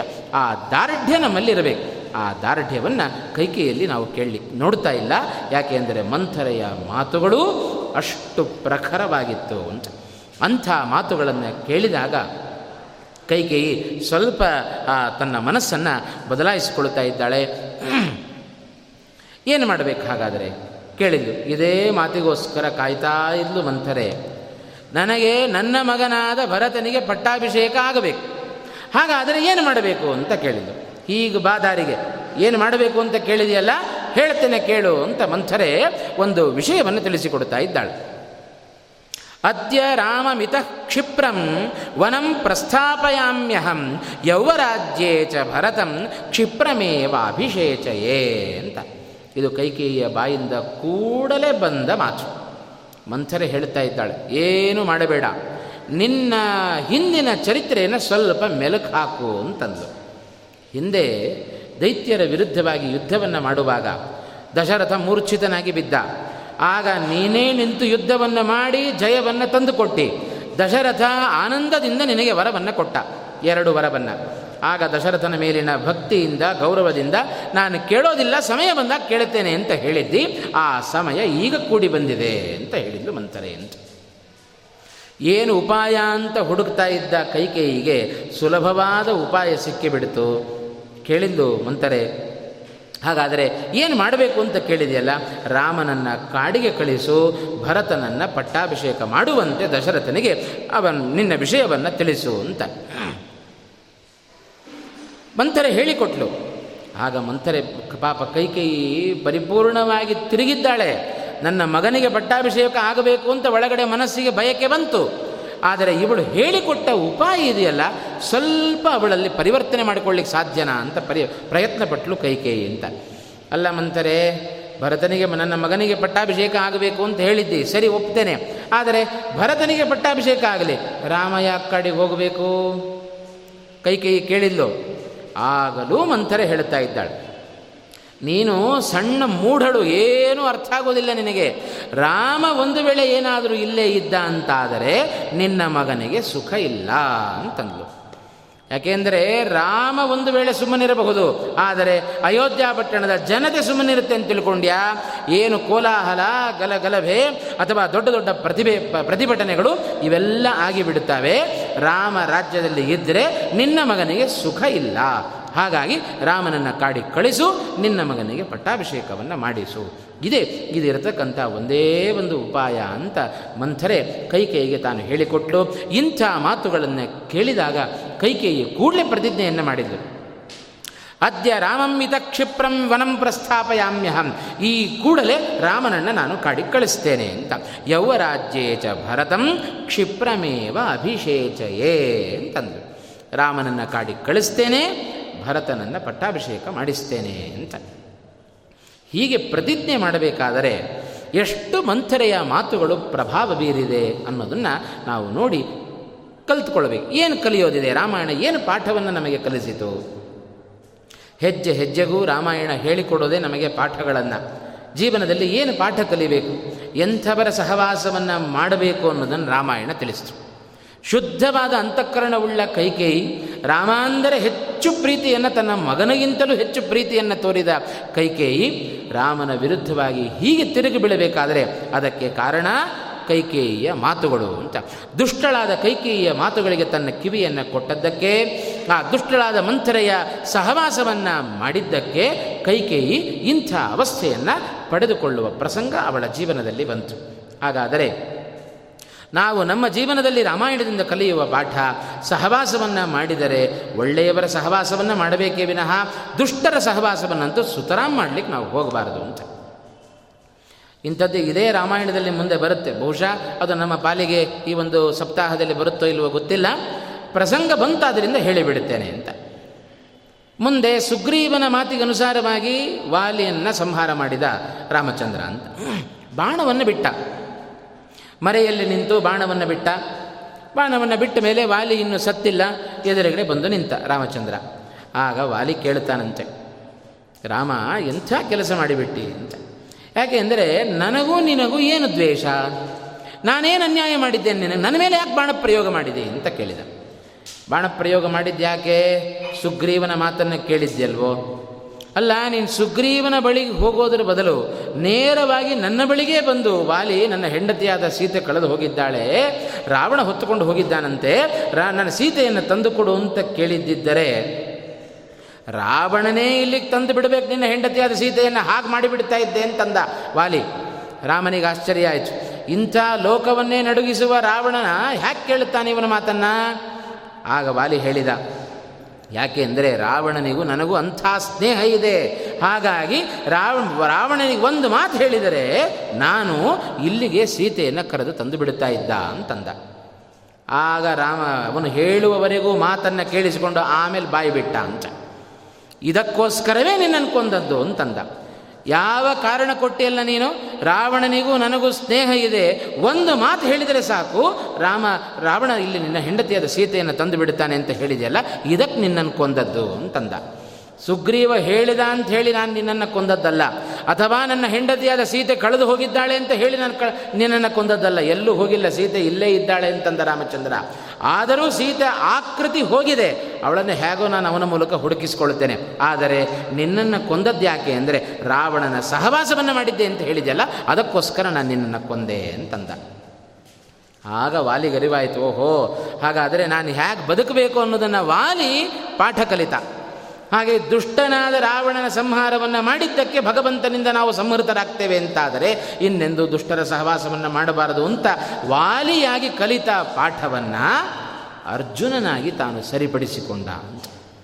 ಅದೇ ವಾಲಿಯೇ ಮುಂದೆ ಅರ್ಜುನನಾಗಿ ಕೃಷ್ಣನ ಹಿಂದೆ ನಿಲ್ಲುವ ಪ್ರಸಂಗ ಬಂತು. ಭೀಮಸೇನನ ತಮ್ಮನಾಗಿ ಅವತಾರವನ್ನು ಮಾಡಿದ. ಆಗ ಭೀಮಸೇನನ ಪಕ್ಷದಲ್ಲಿದ್ದ ಭೀಮಸೇನನ ತಮ್ಮನಾದ ಅರ್ಜುನನನ್ನು ಹೇಗೆ ಕಾಪಾಡಿದ? ಅದೇ ರಾಮಚಂದ್ರ ಕೃಷ್ಣನಾಗಿ. ಆದರೆ ಸುಗ್ರೀವನ ಪಕ್ಷದಲ್ಲಿದ್ದ ರಾಮಚಂದ್ರ. ಯಾಕೆ? ಆ ಸುಗ್ರೀವ ಹನುಮಂತನ ಪಕ್ಷದಲ್ಲಿದ್ದಾದ್ದರಿಂದ ಸುಗ್ರೀವನ ಪಕ್ಷಕ್ಕೆ ರಾಮಚಂದ್ರ ಹೋದದ್ದು ಅಂತ. ಅದಕ್ಕೆ ದಾಸರು ಹೇಳಿದರಲ್ಲ, ಹನುಮನ ನಂಬಿದ ಸುಗ್ರೀವ ಗೆದ್ದ, ಹನುಮನ ನಂಬದ ವಾಲಿಯು ಬಿದ್ದ ಅಂತ. ಆದರೆ ಸುಗ್ರೀವನ ಸ್ನೇಹವನ್ನು ಬಯಸಿದ ರಾಮಚಂದ್ರ ಯಾಕೆ ಅಂದರೆ ಹನುಮಂತನ ಪಕ್ಷದಲ್ಲಿದ್ದ ಅಂತ. ಬೇಕಾದಷ್ಟು ಸುಖವನ್ನು ಉಂಡುಬಿಟ್ಟ ಸುಗ್ರೀವ. ಅದೇ ಸುಗ್ರೀವನೇ ಮುಂದೆ ಕರ್ಣನಾಗಿ ತಾನು ಅವತಾರವನ್ನು ಮಾಡಿದ. ಕರ್ಣನಾದಾಗ ಕೃಷ್ಣ ಏನು ಮಾಡಿದ? ಪ್ರಾಂಗ್ ಮಿತ್ರಮಪಿ ತತ್ಯಜೇತ್. ಹಿಂದೆ ಇದೇ ರಾಮನಾಗಿ ಸುಗ್ರೀವನ ಸ್ನೇಹವನ್ನು ಬಯಸಿದ ಅದೇ ಕೃಷ್ಣ ಸುಗ್ ಕರ್ಣನಾಗಿ ಸುಗ್ರೀವ ಬಂದಾಗ ಅವನನ್ನು ಬಿಟ್ಟು ಬಿಟ್ಟ ಅಂಚ ಬಿಟ್ಟು ಮಾಡಿದ್ದೇನು? ಕೇವಲ ಬಿಡೋದಷ್ಟೇ ಅಲ್ಲ, ಅವನನ್ನು ಅದೇ ಅರ್ಜುನನ ಮೂಲಕ ಕೊಲ್ಲಿಸಿದರು ಕೊಲ್ಲಿಸಿದವ ಅದೇ ಕೃಷ್ಣ ಅಂತ. ಯಾರ ಮಾತನ್ನು ಕೇಳಿಕೊಂಡು, ಸುಗ್ರೀವನ ಮಾತನ್ನು ಕೇಳಿಕೊಂಡೇ ಅರ್ಜುನ ನಿನ್ನನ್ನು ಕೊಂದಿದ್ದೇನಲ್ಲ, ತಗೋ, ಈಗ ಅವಕಾಶವನ್ನು ನಿನಗೆ ಕೊಡ್ತಾ ಇದ್ದೇನೆ ಅಂತಂದ ಕೃಷ್ಣ. ಅದೇ ಸುಗ್ರೀವನನ್ನೇ ಕರ್ಣನಾಗಿ ಬಂದಿದ್ದಾನೆ, ನೀನೇ ಸಂಹಾರವನ್ನು ಮಾಡು ಅಂತ ಹೇಳಿ ಅರ್ಜುನನ ಮೂಲಕ ಸಂಹಾರವನ್ನು ಮಾಡಿಸಿದವ ಶ್ರೀಕೃಷ್ಣ ಅಂತಾದರೆ, ಈ ಪ್ರಸಂಗವನ್ನು ನೋಡಿದಾಗ ಅರ್ಥವನ್ನು ಮಾಡಿಕೊಳ್ಳಬೇಕು. ಯಾರ ಸಹವಾಸ ನಮಗೆ ಮುಖ್ಯ? ದುರ್ಜನರ ಸಹವಾಸ ಬಿಡಬೇಕು, ಸಜ್ಜನರ ಸಹವಾಸವನ್ನು ಮಾಡಬೇಕು. ಸಜ್ಜನ ಅಂದರೆ ಯಾರು? ಸತ್ ಅಂದರೆ ಪ್ರಾಣದೇವರು. ಆ ಸತ್ ಸಹವಾಸ ನಮಗೆ ಬೇಕು ಅಂದರೆ ಪ್ರಾಣದೇವರ ಸಹವಾಸ ನಮಗಿತ್ತೋ ನಾವು ಭಗವಂತನ ಅನುಗ್ರಹಕ್ಕೆ ಪಾತ್ರರಾಗ್ತೇವೆ ಅಂತ. ಹಾಗೆ ಈ ಒಂದು ಪ್ರಸಂಗದಲ್ಲಿ ನಾವು ಕೈಕೇಯಿಯ ಪ್ರಸಂಗದಲ್ಲಿ ನಾವು ನೋಡೋದಾದರೆ ಬಹಳ ಒಳ್ಳೆಯ ಅಭಿಪ್ರಾಯವನ್ನು ಇಟ್ಟುಕೊಂಡ ಕೈಕೇಯಿ, ಮಂಥರೆಯ ಮಾತುಗಳಿಗೆ ಅವಳ ಸಹವಾಸಕ್ಕೆ ಸಿಕ್ಕಿದ ಕೈಕೇಯಿ ಸಣ್ಣ ಸಣ್ಣ ಮಾತುಗಳಿಗೆ ಹೇಗೆ ಬಲಿಯಾದಳು. ಅಂಥ ಮರ್ಯಾದಾ ಪುರುಷೋತ್ತಮನಾದ ರಾಮನ ಬಗ್ಗೆ ಎಂಥ ಕಠಿಣವಾದ ನಿರ್ಧಾರವನ್ನು ತಾನು ತೆಗೆದುಕೊಂಡಳು. ಇಷ್ಟಕ್ಕೆ ಸುಮ್ಮನೆ ಬಿಡಲಿಲ್ಲ ಮಂಥರೆ ಹೇಳಿಕೊಂಡು ಕೈಕೇಯಿಗೆ, ನೋಡು, ಈಗಲೇ ದಶರಥ ಬರ್ತಾನೆ. ಬಂದಾಗ ನೀನು ಮಾಡಬೇಕಾದ ಕೆಲಸ ಏನು? ಕ್ರೋಧಾಗಾರಕ್ಕೆ ಹೋಗು ಅಂತಂದ್ಲು. ಕ್ರೋಧಾಗಾರಕ್ಕೆ ಹೋಗು, ದಶರಥ ಬರ್ತಾನೆ, ಸಮಾಧಾನ ಪಡಿಸ್ತಾನೆ. ಸಮಾಧಾನಗೊಳ್ಳಬೇಡ ಅಂತಂದು ಯಾವತ್ತು ನಾವು ಎಚ್ಚರಿಕೆಯಿಂದ ನಡಿಬೇಕಂತ. ನಮ್ಮನ್ನು ಹಾದಿ ತಪ್ಪಿಸುವವರು ಹಾದಿ ತಪ್ಪಿಸಿ ಹೊರಟು ಹೋಗ್ತಾರೆ ಆಮೇಲೆ ನಾವು ಹೇಗಿದ್ದೇವೆ ಅಂತ ಕೇಳಲಿಕ್ಕೆ ಬರೋದಿಲ್ಲ. ಅದಕ್ಕೆ ಹಾದಿ ತಪ್ಪುವವರು ಆಲೋಚನೆ ಮಾಡಬೇಕು. ಇವರು ತಪ್ಪಿಸ್ತಾ ಇದ್ದಾರೆ, ಹಾದಿ ಅಂತಾದರೆ ಹಾದಿ ತಪ್ಪಿದ ಮೇಲೆ ಮತ್ತೆ ವಾಪಸ್ ಬರುವ ಬಗೆ ಹೇಗೆ? ಬರಲಿಕ್ಕಾಗುತ್ತೋ ಇಲ್ಲವೋ ಹೋಗಬೇಕೋ ಬೇಡವೋ? ಇದನ್ನು ಆಲೋಚನೆ ಮಾಡಿ ಅಡ್ಡ ಹಾದಿಯಲ್ಲಿ ನಾವು ನಡಿಬೇಕು. ಹೋಗಲಿಕ್ಕೆ ಆಗ ಮಾಡಬಾರದು ಅಂತಿದ್ದರೆ ಸರ್ವಥಾ ಕೆಲಸಗಳನ್ನು ಮಾಡಿಬಾ, ಮಾಡಬಾರದು ಅಂತ. ಆದರೆ ಮಂಥರೆ ಕೈಕೈಗೆ ಮಾಡಿದ ಅದೇ ಕೆಲಸವನ್ನು. ಚೆನ್ನಾಗಿ ದುರ್ಬೋಧನೆಯನ್ನು ಮಾಡಿದಳು. ಕೈಕೇಯಿ ಅವಳು ಹೇಳಿದಂತೆ ಕೇಳಿದಳು. ಕ್ರೋಧಾಗಾರಕ್ಕೆ ಹೋಗಿ ಕೂತ್ಲು, ದಶರಥ ಬಂದು ಕೇಳಿದ, ಅವನು ಕೇಳಿದ ಪ್ರಸಂಗವನ್ನು ಬಹಳ ರೋಚಕವಾಗಿ ಹೇಳ್ತಾ ಇದೆ. ನೀನು ಏನು ಮಾಡಿದರೂ ಕೋಪ ಮಾತ್ರ ಕಡಿಮೆ ಮಾಡಿಕೊಳ್ಬೇಡ ಅಂತ ಹೇಳಿದ್ದು. ಅದಕ್ಕೆ ಮೊನ್ನೆ ಒಂದು ಮಾತು ಹೇಳಿದೆ ನಾನು. ನಿದ್ರೆ ಬಂದವರನ್ನು ಎಬ್ಬಿಸಬಹುದು, ನಿದ್ರೆ ಬಂದವ, ಬಂದಂತಿರುವವರನ್ನು ಎಬ್ಬಿಸಲಿಕ್ಕೆ ಸಾಧ್ಯ ಇಲ್ಲ ಅಂತ. ಕೋಪ ಬಂದವರನ್ನು ಶಾಂತಗೊಳಿಸಬಹುದು, ಆದರೆ ಕೋಪ ಬಂದಂತೆ ಇರುವವರನ್ನು ಶಾಂತಗೊಳಿಸಲಿಕ್ಕೆ ಸಾಧ್ಯ ಇಲ್ಲ. ಕೈಕೇಯಿಯ ಸ್ಥಿತಿಯೂ ಹಾಗೆ ಆಗಿದೆ. ಕೋಪ ಉದ್ದೇಶಪೂರ್ವಕವಾಗಿ ಮಾಡಿಕೊಂಡಿದ್ದಾಳೆ. ದಶರಥ ಬಂದು ಬಂದ ಕೈ ಮಂಥರೆಯ ಮಾತಿನಂತೆ, ದಶರಥನ ಆಗಮನ ಆಗಿಯೇ ಹೋಯಿತು. ದಶರಥನಿಗೆ ಪಾಪ ಕೌಸಲ್ಯ ಸುಮಿತ್ರೆಯರಿಗಿಂತ ಹೆಚ್ಚಿನ ಮೋಹವನ್ನು ಪ್ರೀತಿಯನ್ನು ಕೈಕೇಯಿ ತೋರಿಸ್ತಾ ಇದ್ದ. ಇದರಿಂದಲೂ ರಾಮಾಯಣ ಒಂದು ಪಾಠವನ್ನು ಕಲಿಸ್ತು. ಕೈಕೇಯಿ ದಶರಥನಿಗೆ ಅನ್ಯಾಯ ಆದದ್ದು ಕೈಕೇಯಿಯಿಂದಲೇ ಹೊರತು ಕೌಸಲ್ಯ ಸುಮಿತ್ರೆಯರಿಂದ ಯಾವ ಅನ್ಯಾಯ ದಶರಥನಿಗೆ ಆಗಲಿಲ್ಲ ಅಂತ. ಅನ್ಯಾಯ ಆದದ್ದು ಕೈಕೇಯಿಯಿಂದ. ಆ ಕೈಕೇಯಿಯ ಮೇಲೆಯೇ ಹೆಚ್ಚಿನ ಮೋಹವನ್ನು, ಅಭಿಮಾನವನ್ನು ಇಟ್ಟುಕೊಂಡವ. ಹಾಗಾಗಿ ನಮಗೆ ಜೀವನದಲ್ಲಿ ದುಃಖ ಬರೋದು ಯಾವುದರಿಂದಪ್ಪ ಅಂತ ಹೇಳಿದರೆ, ಎಲ್ಲಿ ನಮಗೆ ವಿಶೇಷವಾದ ಅಭಿಮಾನ, ಮೋಹ ಇರುತ್ತೋ ಅಲ್ಲಿಂದಲೇ ನಮಗೆ ದುಃಖ. ಇದು ರಾಮಾಯಣ ಕಳಿಸಿಕೊಟ್ಟ ಪಾಠ ಇದು. ಹಾಗಾಗಿ ಏನು ಮಾಡಬೇಕು? ಇದ್ದರೂ ಇಲ್ಲದಂತೆ ಜೀವನದಲ್ಲಿರಬೇಕು ಅಂತ. ಅದನ್ನು ಹೇಳ ಪದ್ಮಪತ್ರಮಿವಾಂಬಸ ದಾಸರು ಅದನ್ನು ಹೇಳಿದ ಈಸಬೇಕು, ಇದ್ದು ಜಯಿಸಬೇಕು. ಆಶಾಲೇಷ ಇಲ್ಲದ ಹಾಗೆ ಈಸಬೇಕು, ಇದ್ದು ಜಯಿಸಬೇಕು ಅಂತ. ಅದನ್ನೇ ಭಾಗವತ ದ್ವಾದಶ ಸ್ಕಂದ ಹೇಳುವಾಗ, ಮನೆಯಲ್ಲೇ ಇರೋಣ, ಹೆಂಡತಿ ಮಕ್ಕಳ ಜೊತೆಗೇ ಇರೋಣ, ಆದರೂ ಅಸಂಗ, ನಮಗೆ ಅವುಗಳ ಸಂಘ ಬೇಡ. ಯಾವುದರಿಂದ? ಮನಸಃ ಅಸಂಗಂ ಅಂತಂದರು. ಮಾನಸಿಕವಾಗಿ ನಾವು ದೈಹಿಕವಾಗಿ ಬಿಡೋದು ಬೇಡ. ದೈಹಿಕವಾಗಿ ಜೊತೆಗಿದ್ದರೂ ಮಾನಸಿಕವಾಗಿ ಎಲ್ಲವನ್ನು ತ್ಯಾಗ ಮಾಡಿದರೆ ಭಗವಂತನ ಅನುಗ್ರಹಕ್ಕೆ ನಾವು ಪಾತ್ರರಾಗುತ್ತೇವೆ. ಆ ದೃಷ್ಟಿಯಲ್ಲಿ ಕೋಪಿಸಿಕೊಂಡು ಕ್ರೋಧಾಗಾರದಲ್ಲಿ ತಾನು ಕುಳಿತಿದ್ದಾಳೆ. ಅತಿಯಾದ ಮೋಹವನ್ನು ಇಟ್ಟುಕೊಂಡ ದಶರಥ ತನ್ನ ಈ ರಾಮನ ಪಟ್ಟಾಭಿಷೇಕದ ವಿಚಾರವನ್ನು ಪ್ರೀತಿ ಪಾತ್ರಳಾದ ಕೈಕೇಯಿಗೆ ತಿಳಿಸಬೇಕು ಅಂತ ಓಡೋಡಿ ಬಂದ. ಬಂದು ನೋಡುತ್ತಾನೆ ಕೈಕೇಯಿಯ ಗೃಹವನ್ನು ಪ್ರವೇಶ ಮಾಡಿದ ವಿಚಿತ್ರವಾದ ವಾತಾವರಣ. ಅಸ್ತವ್ಯಸ್ತವಾದ ವಸ್ತ್ರದೊಂದಿಗೆ ಕ್ರೋಧಾಗಾರದಲ್ಲಿ ಕೂತಿದ್ದಾಳೆ ಕೈಕೇಯಿ. ಪ್ರೀತಿಯಿಂದ ಮಾತನಾಡಿಸಿದ ಯಾವ ಮಾತುಗಳ ಪ್ರ, ಪ್ರತಿಕ್ರಿಯೆಯೂ ಕೈಕೇಯಿಯಿಂದ ಬರ್ತಾ ಇಲ್ಲ. ಆಗ ದಶರಥ ಕೈಕೇಯಿಯ ಬಳಿಯಲ್ಲಿ ಕೂತ, ಕೂತು ಹೇಳುತ್ತಾ ಇದ್ದಾನೆ ಕೈಕೇಯಿ ಹೇಳಿದ ಕಸ್ಯವಾತೆ ಪ್ರಿಯಂ ಕಾರ್ಯಂ, ಕಂ ನವಾ ವಿಪ್ರಿಯಂ ಕೃತಂ, ಕಪ್ರಿಯಂ ಲಭತಾ ಮಧ್ಯ ಒಂದೊಂದೇ ಮಾತುಗಳನ್ನು ಉದುರುತ್ತಾ ಇದ್ದು, ಮಾತುಗಳು ಅವನ ಬಾಯಿಂದ ಉದುರುತ್ತಾ ಇದ್ದಾವೆ ಅಂತ. ಎಂತೆಂಥ ಮಾತುಗಳನ್ನು ಹೇಳಿದ ದಶರಥ? ಯಾಕೆ ಅಂದರೆ ಅಷ್ಟು ಮೋಹ ಕೈಕೈಯ ಮೇಲೆ ಹೇಳ್ತಾ ಇದ್ದಾನೆ ದಶರಥ. ಯಾರು ನಿನಗೇನು ಅನ್ಯಾಯ ಮಾಡಿದರು? ಯಾರಿಗೇನು ಶಿಕ್ಷೆ ಕೊಡಲಿ ನಾನು ಸ್ತ್ರೀಯಿಂದಲೋ ಅಥವಾ ಪುರುಷರಿಂದಲೋ ಅಥವಾ ಇನ್ಯಾರಾದರೂ ಅರಮನೆಯ ಸೇವಕರಿಂದಲೋ ಯಾರಿಗೆ ನಿನಗೆ ಅನ್ಯಾಯ ಆಗಿದೆ? ಹೇಳು. ಈ ಕೂಡಲೇ ಆ ಅನ್ಯಾಯವನ್ನು ಸರಿಪಡಿಸ್ತೇನೆ. ಅಷ್ಟಕ್ಕೆ ಹೇಳಿ ಸುಮ್ಮನಾಗಿದ್ದರೆ ಏನೋ ನಡೆದು ಹೋಗ್ತಾ ಇತ್ತು. ದಶರಥ ಸ್ವಲ್ಪ ಮುಂದೆ ಹೋಗಿ ಕೈಕೇಯಿಯ ಮೇಲಿನ ಅತಿಯಾದ ಮೋಹದಿಂದ ಮತ್ತೊಂದು ಮಾತು ದಶರಥನ ಬಾಯಿಂದ ಬಂದು ಬಿಡುತ್ತು ಏನು ನೀನು ಆಲೋಚನೆ ಮಾಡಬೇಡ. ಯಾಕೆ ಅಂದರೆ ನನ್ನ ಪ್ರಾಣಕ್ಕಿಂತಲೂ ಅತಿಯಾಗಿ ಪ್ರೀತಿಸುವ ರಾಮನ ಮೇಲೆ ಆಣೆ ಮಾಡಿ ಹೇಳ್ತಾ ಇದ್ದೇನೆ ಕೈಕೇಯಿ. ನಿನಗೇನು ಬೇಕೋ ಅದು ಈ ಕೂಡಲೇ ತಿಳಿಸು, ಅದನ್ನು ನಾನು ಮಾಡ್ತೇನೆ ಅಂತಂದು ಬಿಟ್ಟ ದಶರಥ ಅಂತ. ಈ ಮಾತುಗಳಿಂದಲೇ, ಅವಸರದ ಅವಿವೇಕದ ಮಾತುಗಳಿಂದ ದಶರಥ ಹೆಜ್ಜೆ ಹೆಜ್ಜೆಗೂ ತನ್ನ ಜೀವನದಲ್ಲಿ ಸಿಕ್ಕಿಬಿದ್ದ. ಇದೇ ಮೊದಲು ಪ್ರಾರಂಭದಲ್ಲಿ ವಿಶ್ವಾಮಿತ್ರರಿಗೆ ಮಾತು ಕೊಟ್ಟ. ಏನು ಬೇಕೋ ಅದನ್ನು ಕೇಳ್ರಿ, ಅವರೇನು ಕೇಳಿರಲಿಲ್ಲ, ಇವನೇ ಮಾತು ಕೊಟ್ಟ. ಏನು ಬೇಕೋ ಕೇಳ್ರಿ, ನೀವು ಕೇಳಿದ್ದೆಲ್ಲ ಕೊಟ್ಟು ಬಿಡ್ತೇನೆ ಅಂತ. ರಾಮನನ್ನು ಕೊಡು, ಲಕ್ಷ್ಮಣನನ್ನು ಕಾಡಿ ಕಳಿಸು ಅಂತ ಹೇಳಿದರು. ಆಗೋದಿಲ್ಲ ಅಂತಂದ. ನಾನು ಬರ್ತೇನೆ ಅಂತಂದ. ರಾವಣನ ಹೆಸರನ್ನು ಕೇಳಿದ ಕೂಡಲೇ, ನಾನೂ ಬರೋದಿಲ್ಲ, ರಾಮಲಕ್ಷ್ಮಣರನ್ನು ಕಳಿಸೋದಿಲ್ಲ ಅಂತ ಹೇಳಿ ವಚನಭ್ರಷ್ಟನಾಗುವ ಸ್ಥಿತಿ ತಂದುಕೊಂಡವ ದಶರಥ ಅಂತ. ಹಾಗೆ ಅವಸರದ ನಿರ್ಣಯಗಳನ್ನು, ಅವಿವೇಕದ ನಡೆಗಳನ್ನು ರಾಮಾಯಣ ಹೇಗೆ ಚಿತ್ರಣ ಮಾಡಿತು ಅನ್ನೋದನ್ನು ನಾವು ಗಮನಿಸಬಹುದು. ಹೀಗೆ ಹೇಳಿದ್ದೇ ತಡ. ಈ ಮಾತುಗಳು ಬರಲಿ ಅಂತ ಕೈ ಕಾಯ್ತಾ ಇದ್ಲು. ಮರುಕ್ಷಣದಲ್ಲಿ ಅವ ಮೋಹದಿಂದ ಪ್ರೀತಿಯಿಂದ ಆಡಿದ ಮಾತುಗಳನ್ನು ತನ್ನ ಸ್ವಾರ್ಥಕ್ಕೋಸ್ಕರ ಬಳಸಿಕೊಳ್ತಾ ಇದ್ದಾಳೆ ಕೈಕೇಯಿ ಅಂತ. ಕೂಡಲೇ ಎಚ್ಚೆತ್ಲು. ಎಲ್ಲ ಕೋಪ ಹೋಗಿಬಿಡ್ತು ಅಂತ. ಯಾಕೆ ದಶರಥ ಆಣೆ ಮಾಡಿದ್ದಾನೆ? ಅವರಿವರ ಮೇಲೆ ಆಣೆ ಮಾಡಿದರೆ ಏನೋ ತಪ್ಪಿಸಿಕೊಳ್ಳುವ ಸಾಧ್ಯತೆ ಇತ್ತು. ಆದರೆ ತನ್ನ ಪ್ರಾಣಕ್ಕಿಂತಲೂ ಹೆಚ್ಚಿನವನಾದ ರಾಮನ ಮೇಲೆ ಆಣೆ ಮಾಡಿದ್ದಾನಲ್ಲ, ಸ್ವಲ್ಪ ನಂಬಿಕೆ ಬಂತು. ಕೈಕೇಯಿಗೆ ಕೂಡಲೇ ಆ ದಶರಥನ ಮಾತುಗಳನ್ನು ಸ್ವಾರ್ಥಕ್ಕೋಸ್ಕರ ಬಳಸಿಕೊಳ್ತಾ ಇದ್ದ. ಅವಳು ಹೇಳಿದ್ಲು, ಸತ್ಯಸಂಧೋ ಮಹಾತೇಜ ಧರ್ಮದ್ಯ ಸುಸಮಾಹಿತ ವರಂ ಮಮ ದದಾತ್ಯೇಷ ತನ್ಮೇ ಶೃಣ್ವಂತು ದೇವತಾ. ಎಲ್ಲ ಗ್ರಹಗಳನ್ನು ಕುರಿತು ಹೇಳಿದಳು. ಎಲ್ಲ ದೇವತೆಗಳನ್ನು ಕುರಿತು ಹೇಳ್ತಾ ಇದ್ದಾಳೆ. ಸತ್ಯಸಂಧನಾದ ದಶರಥ ಪ್ರತಿಜ್ಞೆಯನ್ನು ಮಾಡಿದ್ದಾನೆ ಅಂತ. ಅದು ರಾಮನ ಮೇಲೆ ಆಣೆಯನ್ನು ಇಟ್ಟು ನಾನು ಮಾತನ್ನು ನಡೆಸ್ಕೊಡ್ತೇನೆ ಅಂತ ಹೇಳಿದ್ದಾನೆ. ದಶರಥನ ಮಾತನ್ನು ನೀವೆಲ್ಲರೂ ಕೇಳ್ರಿ ಅಂತ ತನಗೆ ಸಾಕ್ಷಿಯಾಗಿ ಎಲ್ಲ ದೇವತೆಗಳನ್ನು ಇಟ್ಟುಕೊಂಡಿದ್ದಾಳೆ ಕೈಕೇಯಿ ಅಂತ. ದಶರಥನಿಗೆ ಪಾಪ ಯಾವುದರ ಅರಿವು ಇಲ್ಲ. ಅವನ ತಲೆಯಲ್ಲಿರೋದು ಒಂದೇ, ಮಾರನೇ ದಿವಸ ಬೆಳಗ್ಗೆ ರಾಮನ ಪಟ್ಟಾಭಿಷೇಕ ಅಂತ. ಈ ಗುಂಗಿನಲ್ಲಿದ್ದ ದಶರಥನಿಗೆ ಕೈಕೇಯಿಯ ಮಾತುಗಳು, ಎರಡು ಮಾತುಗಳು ಹೊರಗಡೆ ಬಂತು. ದಶರಥನಿಗೆ ಮತ್ತೊಮ್ಮೆ ಖಾತ್ರಿ ಮಾಡಿಕೊಂಡು, ದಶರಥ, ನೀನು ಹೇಳಿದ್ದನ್ನು ನಡೆಸ್ಕೊಡ್ತೀಯಲ್ವಾ? ಆಗ ದಶರಥ ಹೇಳಿದ, ರಾಮನಿಗಿಂತಲೂ ತಪ್ಪು ತಿಳಿದಿದ್ದಿ. ನನಗೆ ಲೋಕದಲ್ಲಿ ಇಬ್ಬರೇ ಪ್ರೀತಿಪಾತ್ರರು. ಒಂದು ಮೊದಲನೇದಾಗಿ ರಾಮಚಂದ್ರ. ರಾಮನನ್ನು ಬಿಟ್ಟರೆ ನೀನೇ ನನಗೆ ಅತ್ಯಂತ ಪ್ರೀತಿಪಾತ್ರಳು ಅಂತ. ನಿನಗೆ ಮಾತು ಕೊಟ್ಟಿದ್ದೇನೆ ಅಂತ ಹೇಳಿದರೆ ನಾನು ಮಾತು ತಪ್ಪುವನಲ್ಲ, ಕೇಳು ಅಂತಂದು. ಆಗ ಕೈಕೇಯಿ ಹೇಳಿದ್ದು, ರಾಮನನ್ನು ಕಾಡಿಗೆ ಕಳಿಸು ಇದೇ ಸಂದರ್ಭದಲ್ಲಿಯೇ ನನ್ನ ಮಗನಾದ ಭರತನಿಗೆ ಪಟ್ಟಾಭಿಷೇಕ ಆಗಬೇಕು.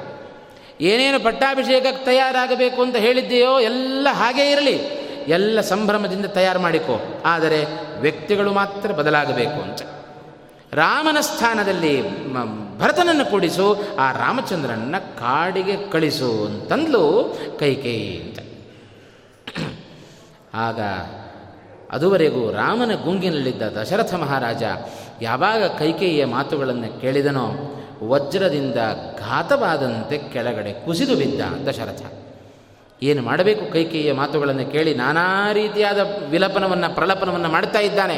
ಯಾವ ಮಾತುಗಳೂ ಕೈಕೇಯಿಯ ಕಿವಿಯ ಒಳಗೆ ಹೋಗಲಿಲ್ಲ. ಯಾಕೆ ಅಂದರೆ ಬಲವಾಗಿ ಕೂತು ಬಿಟ್ಟಿದೆ ಮಂಥರೆಯ ಮಾತು. ದಶರಥ ಬರ್ತಾನೆ, ಗೋಳಾಡುತ್ತಾನೆ, ಸಮಾಧಾನ ಮಾಡುತ್ತಾನೆ, ಸಮಾಧಾನ ಆಗಬೇಡ, ನಿನ್ನ ಅಳುವನ್ನು ಬಿಡಬೇಡ ಅಂತ. ಅದಕ್ಕೆ ಹೇಳೋದು, ನಮ್ಮ ಮನಸ್ಸು ಒಂದು ಬಿಳಿ ಹಾಳೆ ಇದ್ದ ಹಾಗೆ ಅಂತ. ಆ ಬಿಳಿಯ ಹಾಳೆಯ ಹಾಗೆ ಇರುವ ನಮ್ಮ ಮನಸ್ಸಿನಲ್ಲಿ ನಾವೇ ಭಗವಂತನ ಚಿತ್ರವನ್ನು ಬರೆದು ಬಿಡಬೇಕು. ಕೆಟ್ಟ ಚಿತ್ರಗಳು ಬಂದು ಮೂಡುವ ಮುನ್ನ ಭಗವಂತನ ಚಿತ್ರವನ್ನು ನಾವೇ ಬರೆದು ಬಿಟ್ಟರೆ ನಮಗೆ ಕ್ಷೇಮ ಅಂತ. ಇಲ್ಲದಿದ್ದರೆ ಕೆಟ್ಟ ಮಾತುಗಳು ಬಂದು ಕೂತು ಬಿಟ್ಟರೆ ಅದನ್ನು ಅಳಿಸ್ಲಿಕ್ಕೆ ಸುಲಭವಾಗಿ ಆಗೋದಿಲ್ಲ. ಕೈಕೇಯಿಗಾದ ಪ್ರಸಂಗವೂ ಹಾಗೆ. ರಾಮನ ಬಗ್ಗೆ ವಿಶೇಷವಾದ ಅಭಿಪ್ರಾಯವನ್ನು ಇಟ್ಟುಕೊಂಡರೂ ಕೈಕೇಯಿ ಮಂಥರೆಯ ಮಾತುಗಳಿಗೆ ಒಳಗಾಗಿ ಹೇಗೆ ರಾಮನ ಬಗ್ಗೆ ದೃಢವಾದ ನಿರ್ಧಾರವನ್ನು ತಾಳಿದ್ದಾಳೆ? ಪಾಪ ದಶರಥ ಕೇಳಿದ, ಶರಣಂ ಭವ ರಾಮಸ್ಯ ಮಾಧರ್ಮೋ ಮಾಮಿ ಹಸ್ಪೃಶೇತ್ ಅವ ಕೇಳುತ್ತಾ ಇದ್ದಾನೆ, ರಾಮನನ್ನು ಕಾಡಿಗೆ ಕಳಿಸು ಅಂತ ಹೇಳ್ತಾ ಇದ್ದಿ, ಏನು ಅನ್ಯಾಯ ಮಾಡಿದ್ದಾನೆ ರಾಮಚಂದ್ರ? ನಿನಗೆ ಅನ್ಯಾಯ ಮಾಡಿದ್ದಾನೋ, ನನಗೆ ಮಾಡಿದ್ದಾನೋ, ಅಯೋಧ್ಯ ಪಟ್ಟಣಕ್ಕೆ ಮಾಡಿದ್ದಾನೋ, ಯಾಕೆ ರಾಮನನ್ನು ಕಾಡಿಗೆ ಕಳಿಸಬೇಕು ಒಂದಾದರೂ ಕಾರಣ ಕೊಡು. ಏನಾದರೂ ಒಂದು ತಪ್ಪಿದರೆ ಇವನನ್ನು ಮನೆಗೆ ಹೊರಗೆ ಹಾಕಿರಿ ಅಂತ ಹೇಳಬಹುದು. ಏನೂ ತಪ್ಪಿಲ್ಲದಿರುವ ವ್ಯಕ್ತಿಯನ್ನು ಮನೆಯಿಂದ ಹೊರಗೆ ಹಾಕು ಕಾಡಿಗೆ ಕಳಿಸು ಅಂತ ಹೇಳಿದರೆ ಸುತರಾಮ್ ಸಾಧ್ಯ ಇಲ್ಲ. ದಶರಥ ಹೇಳಿದ, ರಾಮನನ್ನು ನೀನು ಕಾಡಿ ಕಳಿಸು ಅಂತ ಹೇಳಿದರೆ ನನ್ನ ಪ್ರಾಣವನ್ನು ತ್ಯಾಗ ಮಾಡು ಅಂತ ಹೇಳಿದ ಹಾಗೆ. ಯಾಕೆ ಅಂದರೆ ರಾಮನನ್ನು ಬಿಟ್ಟು ಒಂದು ಅರೆ ಗಳಿಗೆ ನಾನಿರುವವನಲ್ಲ ಅಂತ. ಇಷ್ಟು ರಾಮನ ಬಗ್ಗಿರುವ ತನ್ನ ಅಭಿಪ್ರಾಯವನ್ನು ದಶರಥ ಕೈಕೇಯಿಯ ಬಳಿಯಲ್ಲಿ ಬಹಳ ಸೊಗಸಾಗಿ ತಿಳಿಸಿಕೊಟ್ಟ. ಅವ ಕೇಳಿಕೊಂಡ, ಅಂಜಲಿಂ ಕುರ್ಮಿ ಕೈಕೇಯಿ, ಪಾದೋ ಚಾಪಿ ಸ್ಪೃಶಾಮಿತೆ ಅಂತಂದ. ಇನ್ನೇನು ಬೇಕು, ನಾನು ಇಡೀ ಅಯೋಧ್ಯ ಪಟ್ಟಣದ ಚಕ್ರವರ್ತಿ, ಸೂರ್ಯವಂಶದ ರಾಜ. ಏನು ನೋಡೋದಿಲ್ಲ. ನಿನ್ನ ಕೈ ಮುಗಿತೇನೆ, ನಿನ್ನ ಕಾಲು ಮುಟ್ತೇನೆ. ಈ ಒಂದು ನಿರ್ಧಾರವನ್ನು ಕೈ ಬಿಟ್ಟುಬಿಡು ಅಂತಂದ. ಏನು ಮಾಡಿದರು? ರಾಮನನ್ನು ಮಾತ್ರ ಕಾಡಿ ಕಳಿಸ್ಲಿಕ್ಕೆ ಸಾಧ್ಯ ಇಲ್ಲ. ರಾಮನ ಪಟ್ಟಾಭಿಷೇಕವನ್ನು ಬಿಡಲಿಕ್ಕೆ ಸಾಧ್ಯ ಇಲ್ಲ. ಈ ನಿರ್ಧಾರವನ್ನು ನೀನು ಕೈ ಬಿಡು ಅಂತಂದ. ಯಾಕೆಂದರೆ ನೀನೇನೋ ನಾಲ್ಕು ಗೋಡೆಗಳ ಮಧ್ಯದಲ್ಲಿ ಹೇಳಿಬಿಟ್ಟಿ. ಆದರೆ ಆ ರಾಮನ ಪಟ್ಟಾಭಿಷೇಕವನ್ನು ಇಡೀ ಲೋಕ ಎದುರು ನೋಡುತ್ತಾ ಇದೆ ಅಂತ. ಆ ಲೋಕಕ್ಕೆ ನಾನೇನು ಉತ್ತರ ಕೊಡಲಿ? ದಶರಥ ಕೇಳ್ತಾ ಇದ್ದಾನೆ, ಲೋಕಕ್ಕೆ ಉತ್ತರ ಕೊಡೋದು ಬಹಳ ಕಷ್ಟ ಅಂತ ಹೇಳಿದಾಗ ಕೈಕೇಯಿ ಮತ್ತು ಚುಚ್ಚು ಮಾತುಗಳನ್ನು ದಶರಥನಿಗೆ ಹೇಳ್ತಾ ಇದ್ದ. ದಶ, ದಶರಥ ಮಾತು ಕೊಟ್ಟಿದ್ದಿ, ಸೂರ್ಯವಂಶಕ್ಕನುಗುಣವಾದ ರಾಜ ನಡೆದು, ನಡೆದುಕೊಳ್ಳುವಂತೆ ನಡೆದುಕೋ ಅಂತ. ಒಮ್ಮೆ ನೀನು ಆಲೋಚನೆಯನ್ನು ಮಾಡು. ನಿನ್ನ ಸೂರ್ಯವಂಶದಲ್ಲಿ, ಇಕ್ಷ್ವಾಕು ವಂಶದಲ್ಲಿ ಯಾರ್ಯಾರು ಬಂದು ಹೋಗಿದ್ದಾರೆ ಅಂತ. ಒಳ್ಳೊಳ್ಳೆ ದೃಷ್ಟಾಂತವನ್ನು ಕೊಟ್ಟಲು ಶಿಬಿ ಚಕ್ರವರ್ತಿ, ಅವನು ಮಾತು ಕೊಟ್ಟ. ಶಿಬಿ ಚಕ್ರವರ್ತಿ ತಾನು ಮಾತನ್ನು ಕೊಟ್ಟು ತನ್ನ ಮಾಂಸವನ್ನೇ ಕಿತ್ತು ತಕ್ಕಡಿಯಲ್ಲಿಟ್ಟ ವ್ಯಕ್ತಿ. ಏನಾದರೂ ಹಿಂದೆ ಮುಂದೆ ನೋಡಿದನೋ ನೋಡಲಿಲ್ಲ. ತನಗೇ ಘಾಸಿಯಾಗುವ ಪ್ರಸಂಗ ಬಂದರೂ ಅದನ್ನು ಲೆಕ್ಕಿಸಿ ತನ್ನ ಮಾತನ್ನು ಹೇಗೆ ನಡೆಸಿಕೊಟ್ಟನೋ ಅದರಂತೆ ನಡೆದುಕೊಳ್ಳಬೇಕಾದ ನಿನ್ನ ಕರ್ತವ್ಯ. ಹಾಗಾಗಿ ಅಲರ್ಕ ಅನ್ನುವ ರಾಜ ಬಂದ. ಅವನು ತನ್ನ ಮಾತಿನ ಅನುಗುಣವಾಗಿ ತನ್ನ ಕಣ್ಣನ್ನೇ ಕಿತ್ತುಕೊಟ್ಟ. ಇಂಥ ಅನೇಕ ದೃಷ್ಟಾಂತಗಳನ್ನು ಕೈಕೇಯಿ ದಶರಥನಿಗೆ ಹೇಳುತ್ತಾ ಇದ್ದಾಳೆ. ನೋಡು ನಿನ್ನ ವಂಶದ ರಾಜರುಗಳನ್ನು. ನೀನು ನೋಡು ಹೇಗೆ ವಚನಭ್ರಷ್ಟನಾಗಿದ್ದಿ. ಮಾತನ್ನು ಕೊಟ್ಟು ನೀನು ಈಗ ತಪ್ತಾ ಇದ್ದೀಯಲ್ಲ. ಹಾಗೆ ಮಾಡಬೇಡ. ರಾಮನನ್ನು ಕಾಡಿ ಕಳಿಸು ಅಂತ ಪದೇ ಪದೇ ಬಲವಂತ ಮಾಡ್ತಾ ಇದ್ದಾಳೆ. ಕೈಕೇಯಿಯ ಈ ಮನಸ್ಥಿತಿಯನ್ನು ಅರ್ಥ ಮಾಡಿಕೊಂಡ ದಶರಥ ಮಹಾರಾಜ ಆಲೋಚನೆ ಮಾಡಿದ, ಓಹೋ, ಇನ್ನು ಕೈಕೇಯಿಯ ಬಳಿಯಲ್ಲಿ ಕೂತರೆ ಉಪಯೋಗ ಇಲ್ಲ ಅಂತ ತೀರ್ಮಾನ ಮಾಡಿದ. ಹಾಗಾದರೆ ಈಗ ನಾನು ಯಾರ ಬಳಿಗೆ ಹೋಗಬೇಕು? ರಾಮನ ಬಳಿಗೆ ಹೋಗ್ತೇನೆ. ರಾಮ, ಇಂಥ ಪರಿಸ್ಥಿತಿ ಬಂದಿದೆ, ಕಾಡಿ ಕಳಿಸುವ ಪರಿಸ್ಥಿತಿ, ನೀನು ಕಾಡಿಗೆ ಹೋಗಬೇಡ ಅಂತ ರಾಮನನ್ನೇ ಕೇಳಿಕೊಳ್ತೇನೆ ಅಂತ ರಾಮ ಮನಸ್ಸಿನಲ್ಲಿ ಅಂದುಕೊಂಡ. ಹೋಗಬೇಕಲ್ಲ. ಹೋಗುವ ಮುನ್ನ ದಶರಥನಿಗೆ ಮತ್ತೊಂದು ಆಲೋಚನೆ ಬಂತು. ಎಂಥ ಮೂರ್ಖ ಇದ್ದೇನೆ ನಾನು. ರಾಮನ ಬಳಿಗೆ ಹೋಗಿ, ರಾಮ, ನೀನು ಕಾಡಿಗೆ ಹೋಗಬೇಡ ಮಾತನ್ನು ಕೊಟ್ಟುಬಿಟ್ಟಿದ್ದೇನೆ ನಾನು. ನೀನು ಕಾಡಿಗೆ ಹೋಗಬೇಡ ಅಂತ ಹೇಳಿದರೆ, ತಂದೆಯ ಮಾತನ್ನು ತಿರಸ್ಕಾರ ಮಾಡುವ ಮಗ ನನ್ನ ಮಗ ಅಲ್ಲ ಅಂತಂದ ದಶರಥ. ಇಂಥ ಒಬ್ಬ ವ್ಯಕ್ತಿ ಜಗತ್ತಿನಲ್ಲಿ ರಾಮನನ್ನು ಬಿಟ್ಟರೆ ಮತ್ತಾರೂ ಸಿಗಲಿಕ್ಕೆ ಸಾಧ್ಯ ಇಲ್ಲ. ದಶರಥನ ಪೇಚಾಟ ನೋಡ್ರಿ, ಹೇಗಿದೆ? ಇವತ್ತು ಲೋಕದಲ್ಲಿ ಎಲ್ಲ ತಂದೆ ತಾಯಿಯಂದಿರು ನನ್ನ ಮಗ ನನ್ನ ಮಾತನ್ನು ಕೇಳೋದಿಲ್ಲವಲ್ಲ ಅಂತ ಪೇಚಾಡುತ್ತಾರೆ. ಆದರೆ ಅದೇ ದಶರಥನ ಕೊರಗು ನನ್ನ ಮಗನಾದ ರಾಮಚಂದ್ರ ನನ್ನ ಮಾತನ್ನು ಕೇಳಿಬಿಡ್ತಾನಲ್ಲ ಅಂತ ಒದ್ದಾಡ್ತಾ ಇದ್ದಾನೆ. ರಾಮ, ನೀನು ಕಾಡಿಗೆ ಹೋಗು ಅಂತ ಹೇಳಿದರೆ ರಾಮ, ಹೋಗೋದಿಲ್ಲ ಅಂತ ಹಠ ಹಿಡಿಬೇಕು. ಆದರೆ ಏನು ಮಾಡಲಿ? ನನ್ನ ಗ್ರಹಚಾರ. ರಾಮ ಹಾಗನ್ನೋದಿಲ್ಲ ಕಾಡಿಗೆ ಹೋಗಬೇಕು ಅಂದರೆ ನಾನು ಹೇಳುವ ಮುನ್ನವೇ ಅವ ಹೊರಟು ಬಿಡುತ್ತಾನೆ ಅಂತ ಹೀಗೆ ದಶರಥ ತಾನು ಆಲೋಚನೆಯನ್ನು ಮಾಡಿದ. ಇದು ರಾಮನ ವ್ಯಕ್ತಿತ್ವ ಅಂತ. ಅದಕ್ಕೆ ಹೇಳಿದ್ದು ಅಯೋಧ್ಯ ಕಾಂಡ ಎಲ್ಲ ರಾಮಾಯಣದ ಪಾತ್ರಗಳನ್ನು ಚೆನ್ನಾಗಿ ಚಿತ್ರಣ ಮಾಡಿಕೊಡ್ತು. ಈಗಷ್ಟೇ ನೋಡಿದಂತೆ ಕೈಕೇಯಿ ಎರಡು ವಿಧವಾದ ಮುಖ, ರಾಮನ ಪರವಾದ ಮುಖ ಒಂದು, ರಾಮನಿಗೆ ವಿಮುಖವಾದ ಮತ್ತೊಂದು ಮುಖ ಅಂತ. ಹಾಗೆಯೇ ದಶರಥನ, ಆ ರಾಮನ ಬಗ್ಗೆ ಇರುವ ದಶರಥನ ಪ್ರೀತಿ ಜೊತೆಗೆ ರಾಮನ ಗುಣ, ರಾಮನ ವ್ಯಕ್ತಿತ್ವ ಎಲ್ಲವನ್ನು ಚಿತ್ರಣ ಮಾಡಿಕೊಡ್ತಾ ಇದೆ. ರಾಮಾಯಣ ಅಯೋಧ್ಯಾಕಾಂಡ. ಯಧಿಮೇ ರಾಘವ ಕುರ್ಯಾತ್, ವನಂ ಗಚ್ಚೇತಿ ಚೋದಿತ, ಪ್ರತಿಕೂಲಂ ಪ್ರಿಯಂ ಮೇ ಸ್ಯಾತ್, ನತು ವತ್ಸ ಕರಿಷ್ಯತಿ. ನನಗೆ ಪ್ರತಿಕೂಲವನ್ನು ರಾಮಚಂದ್ರ ಮಾಡಬೇಕು. ಆದರೆ ಏನು ಮಾಡೋದು? ನತು ವತ್ಸ ಕರಿಷ್ಯತಿ ಎಂದು ರಾಮಚಂದ್ರ ನನ್ನ ಮಾತಿಗೆ ವಿರುದ್ಧವಾಗಿ ನಡೆಯುವವನಲ್ಲ ಅಂತ ಹೀಗೆ ಚಿಂತನೆಯನ್ನು ಮಾಡಿದ ವ್ಯಕ್ತಿ ಅವ ದಶರಥ ಮಹಾರಾಜ ಅಂತ. ಹೀಗೆ ದಶರಥ ಆಲೋಚನೆಯನ್ನು ಮಾಡಿದ. ಕೈಕೇಯಿಯ ಮೇಲೆ ನಾನಾ ರೀತಿಯಾದ ಕ್ರೋಧವನ್ನು ವ್ಯಕ್ತಪಡಿಸ್ತಾ ಇದ್ದ. ಇಡೀ ಸ್ತ್ರೀ ಕುಲಕ್ಕೆ ಧಿಕ್ಕಾರವಿರಲಿ ಅಂತಂದ ಒಮ್ಮೆ. ಕೂಡಲೇ ತನ್ನ ಮಾತನ್ನು ತಾನು ವಾಪಸ್ ತೆಗೆದುಕೊಂಡ. ಇಡೀ ನಿನ್ನ ಒಬ್ಬ, ಒಬ್ಬಳಿಂದ ಇಡೀ ಸ್ತ್ರೀ ಕುಲಕ್ಕೆ ಯಾಕೆ ಧಿಕ್ಕಾರ ಹಾಕಬೇಕು? ರಾಮನ ತಾಯಿಯಾದ ಕೌಸಲ್ಯಂಥ ವ್ಯಕ್ತಿಗಳು ಇದ್ದಾರೆ? ರಾಮನ ತಾಯಿಯಾದ ಕೌಸಲ್ಯಂಥ ವ್ಯಕ್ತಿಗಳಿಗೆ ಧಿಕ್ಕಾರ ಅಲ್ಲ? ಭರತನ ತಾಯಿಯಾದ ನಿನ್ನಂಥವರಿಗೆ ಧಿಕ್ಕಾರ ಅಂತಂದ. ಅಂತೂ ಏನೇ ಆಗಲಿ. ಕೈಕೇಯಿ ತನ್ನ ಮಾತನ್ನು ಮಾತ್ರ ಬಿಡಲಿಲ್ಲ. ರಾಮನನ್ನು ಕರೆಸು ಅಂತ ಕರೆಸುವ ಪ್ರಸಂಗ ಬೆಳಗಾಯಿತು. ಸೂರ್ಯೋದಯ ಆಗುವ ಪ್ರಸಂಗ ಹತ್ತಿರ ಬರ್ತಾ ಇದೆ. ಎಲ್ಲರೂ ಕಾತುರದಿಂದ ಕಾಯ್ತಾ ಕೂತಿದ್ದಾರೆ. ಆದರೆ ರಾಮ ದಶರಥ ಹೊರಗಡೆ ಬರ್ತಾ ಇಲ್ಲ. ಎಲ್ಲರೂ ಒಳಗಡೆಯಿಂದ ಕಾಯ್ತಾ ಇದ್ದಾರೆ. ಸುಮಂತ್ರನ ಪ್ರವೇಶ ಆಯಿತು. ಸುಮಂತ್ರ ಕೈಕೇಯಿಯ ಮಂದಿರದ ಒಳಗೆ ಬರ್ತಾ ಇದ್ದಾನೆ. ಪರಿಸ್ಥಿತಿಯನ್ನು ನೋಡಿದ, ಓಹೋ ಪರಿಸ್ಥಿತಿ ಸರಿಯಾಗಿಲ್ಲ ಅಂತ ಅರ್ಥ ಆಯಿತು. ಸುಮಂತ್ರನನ್ನು ನೋಡಿದ ಕೂಡಲೇ ಕೈಕೇಯಿ ಬಾಯಿ ಬಿಡ್ತಾ ಇದ್ದಾಳೆ. ಸುಮಂತ್ರ, ರಾಜನಾದ ದಶರಥನಿಗೆ ರಾಮನ ಪಟ್ಟಾಭಿಷೇಕದ ಸಿದ್ಧತೆಯನ್ನು ಮಾಡಿಕೊಳ್ಳುವ ಭರದಲ್ಲಿದ್ದ ದಶರಥ ರಾತ್ರಿ ಇಡೀ ನಿದ್ದೆ ಮಾಡಲಿಲ್ಲ. ರಾಮನ ಬಳಿಯಲ್ಲಿ ಮಾತನಾಡಬೇಕಂತೆ ರಾಮನನ್ನು ಕರೆಸು ಅಂತ ಕರೆದುಕೊಂಡು ಬಾ ಅಂತ ಸುಮಂತ್ರನಿಗೆ ಹೇಳಿದರು ಸುಮಂತ್ರ ಹೊರಗಡೆ ಬಂದ. ಎಲ್ಲ ಅಯೋಧ್ಯ ಪಟ್ಟಣದ ಜನತೆ ದಶರಥನೇ ಹೊರಗಡೆ ಬರಬೇಕು. ರಾಮ ಬರಲಿಕ್ಕೆ ಸಾಧ್ಯ ಇಲ್ಲ ಅಂತ ಹಠ ಹಿಡಿದರು. ಆದರೆ ಕೈಕೇಯಿಗೆ ಮಾತು ಕೊಟ್ಟು ಸಿಕ್ಕಿ ಬಿದ್ದ ದಶರಥ, ಇದು ನನ್ನ ರಾಜನ ಆಜ್ಞೆ, ರಾಮ ಬರುವಂತಾಗಲಿ ಅಂತಂದ.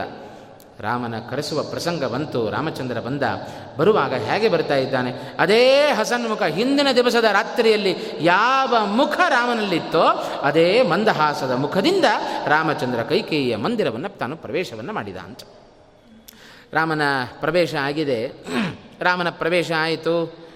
ಎಲ್ಲರೂ ಆ ಕೈಕೇಯಿಯು ರಾಮನನ್ನು ನೋಡುತ್ತಾ ಇದ್ದಾಳೆ. ದಶರಥನನ್ನು ನೋಡಿದ ರಾಮಚಂದ್ರ ಕೂಡಲೇ ಕೈಕೇಯಿ ರಾಮನಿಗೆ ಒಂದೆರಡು ಮಾತುಗಳನ್ನು ಹೇಳಿದ್ದು ದಶರಥ, ಒಂದೆರಡು ಮಾತುಗಳನ್ನು ನಡೆಸಬೇಕಾಗಿದೆ ರಾಮಚಂದ್ರ, ನೀನು ಆ ಮಾತನ್ನು ನಡೆಸಿಕೊಡಬೇಕು ಅಂತ. ಏನದು ಮಾತು? ನೇರವಾಗಿ ಹೇಳಲಿಲ್ಲ ಕೈಕೇಯಿ.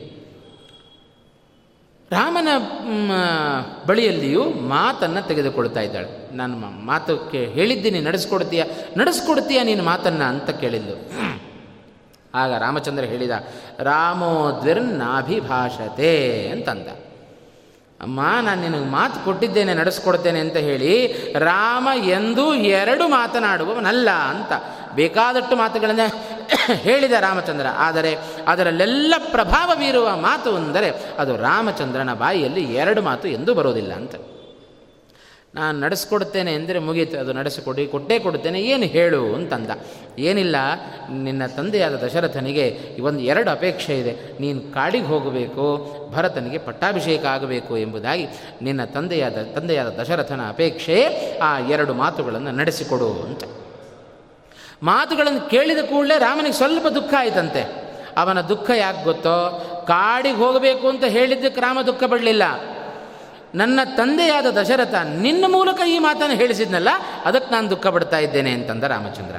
ನೇರವಾಗಿ ದಶರಥನೇ ಬಂದು ರಾಮ ಕಾಡಿಗೆ ಹೋಗಬೇಕು ಅಂತ ಹೇಳಿದ್ದಿದ್ದರೆ ಅಷ್ಟೂ ಅಲ್ಲ, ಮುಂದೆ ಇನ್ನೊಂದು ಮಾತು ಬರುತ್ತೆ. ಕೈಕೇಯಿಗೆ ನೇರವಾಗಿ ಹೇಳಿದ, ಅಮ್ಮ ದಶರಥನಿಗೆ ಈ ಮಾತುಗಳನ್ನು ಅವನ ಮೂಲಕ ನೀನು ಹೇಳಿಸುವುದರ ಬದಲು ನೀನೇ ಬಂದು ನೇರವಾಗಿ ರಾಮ ಕಾಡಿಗೆ ಹೋಗು, ನನ್ನ ಮಗನಾದ ಭರತ ರಾಜ್ಯದಲ್ಲಿ ಕೂಡುತ್ತಾನೆ, ಪಟ್ಟಾಭಿಷಿಕ್ತನಾಗ್ತಾನೆ ಅಂತ ಹೇಳಿದರೆ ಸಂತೋಷದಿಂದ ಹೋಗ್ತಾ ಇದ್ದಾನೆ. ಇಷ್ಟೆಲ್ಲ ಯಾಕೆ ಹರಸಾಹಸ ಮಾಡಿದಿ ಅಂತ ಕೇಳಿದ ಅವ ಶ್ರೀರಾಮಚಂದ್ರ ಅಂತ.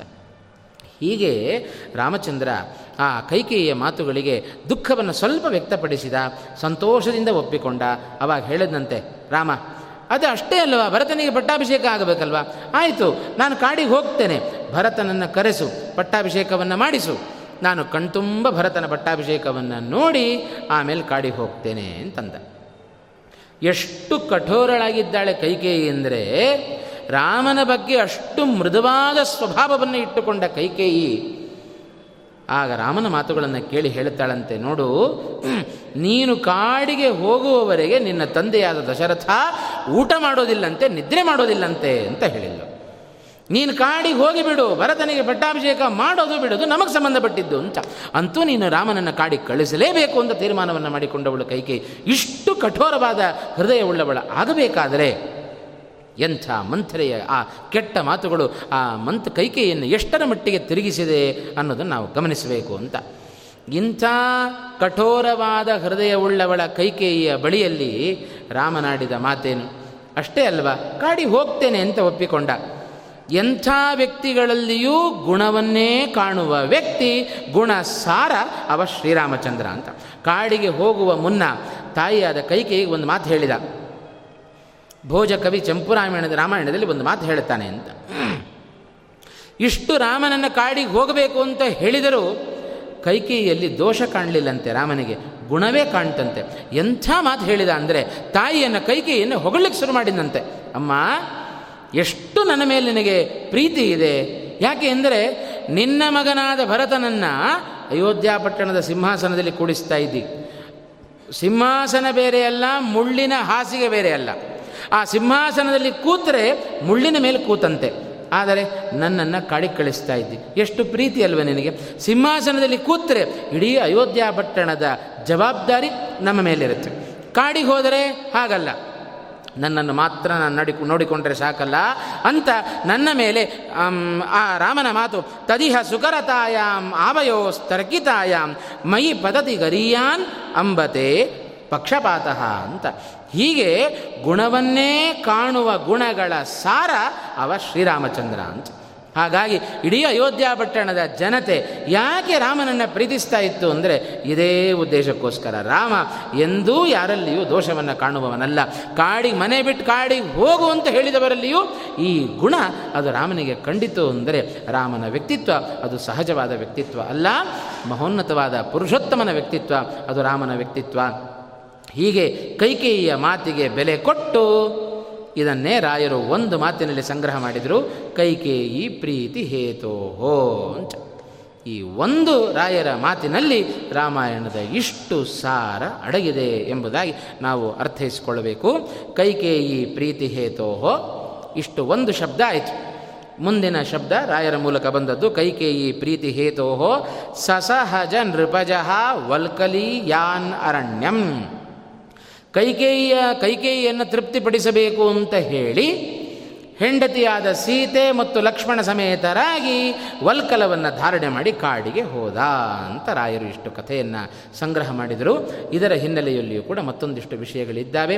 ಅದನ್ನು ನಾಳೆ ದಿವಸದ ಪ್ರವಚನದಲ್ಲಿ ನೋಡೋಣ ಅಂತ ಹೇಳ್ತಾ ಇವತ್ತಿನ ಪ್ರವಚನವನ್ನು ಭಗವಂತನಿಗೆ ಅರ್ಪಣೆ ಮಾಡ್ತಾ ಇದ್ದೇನೆ.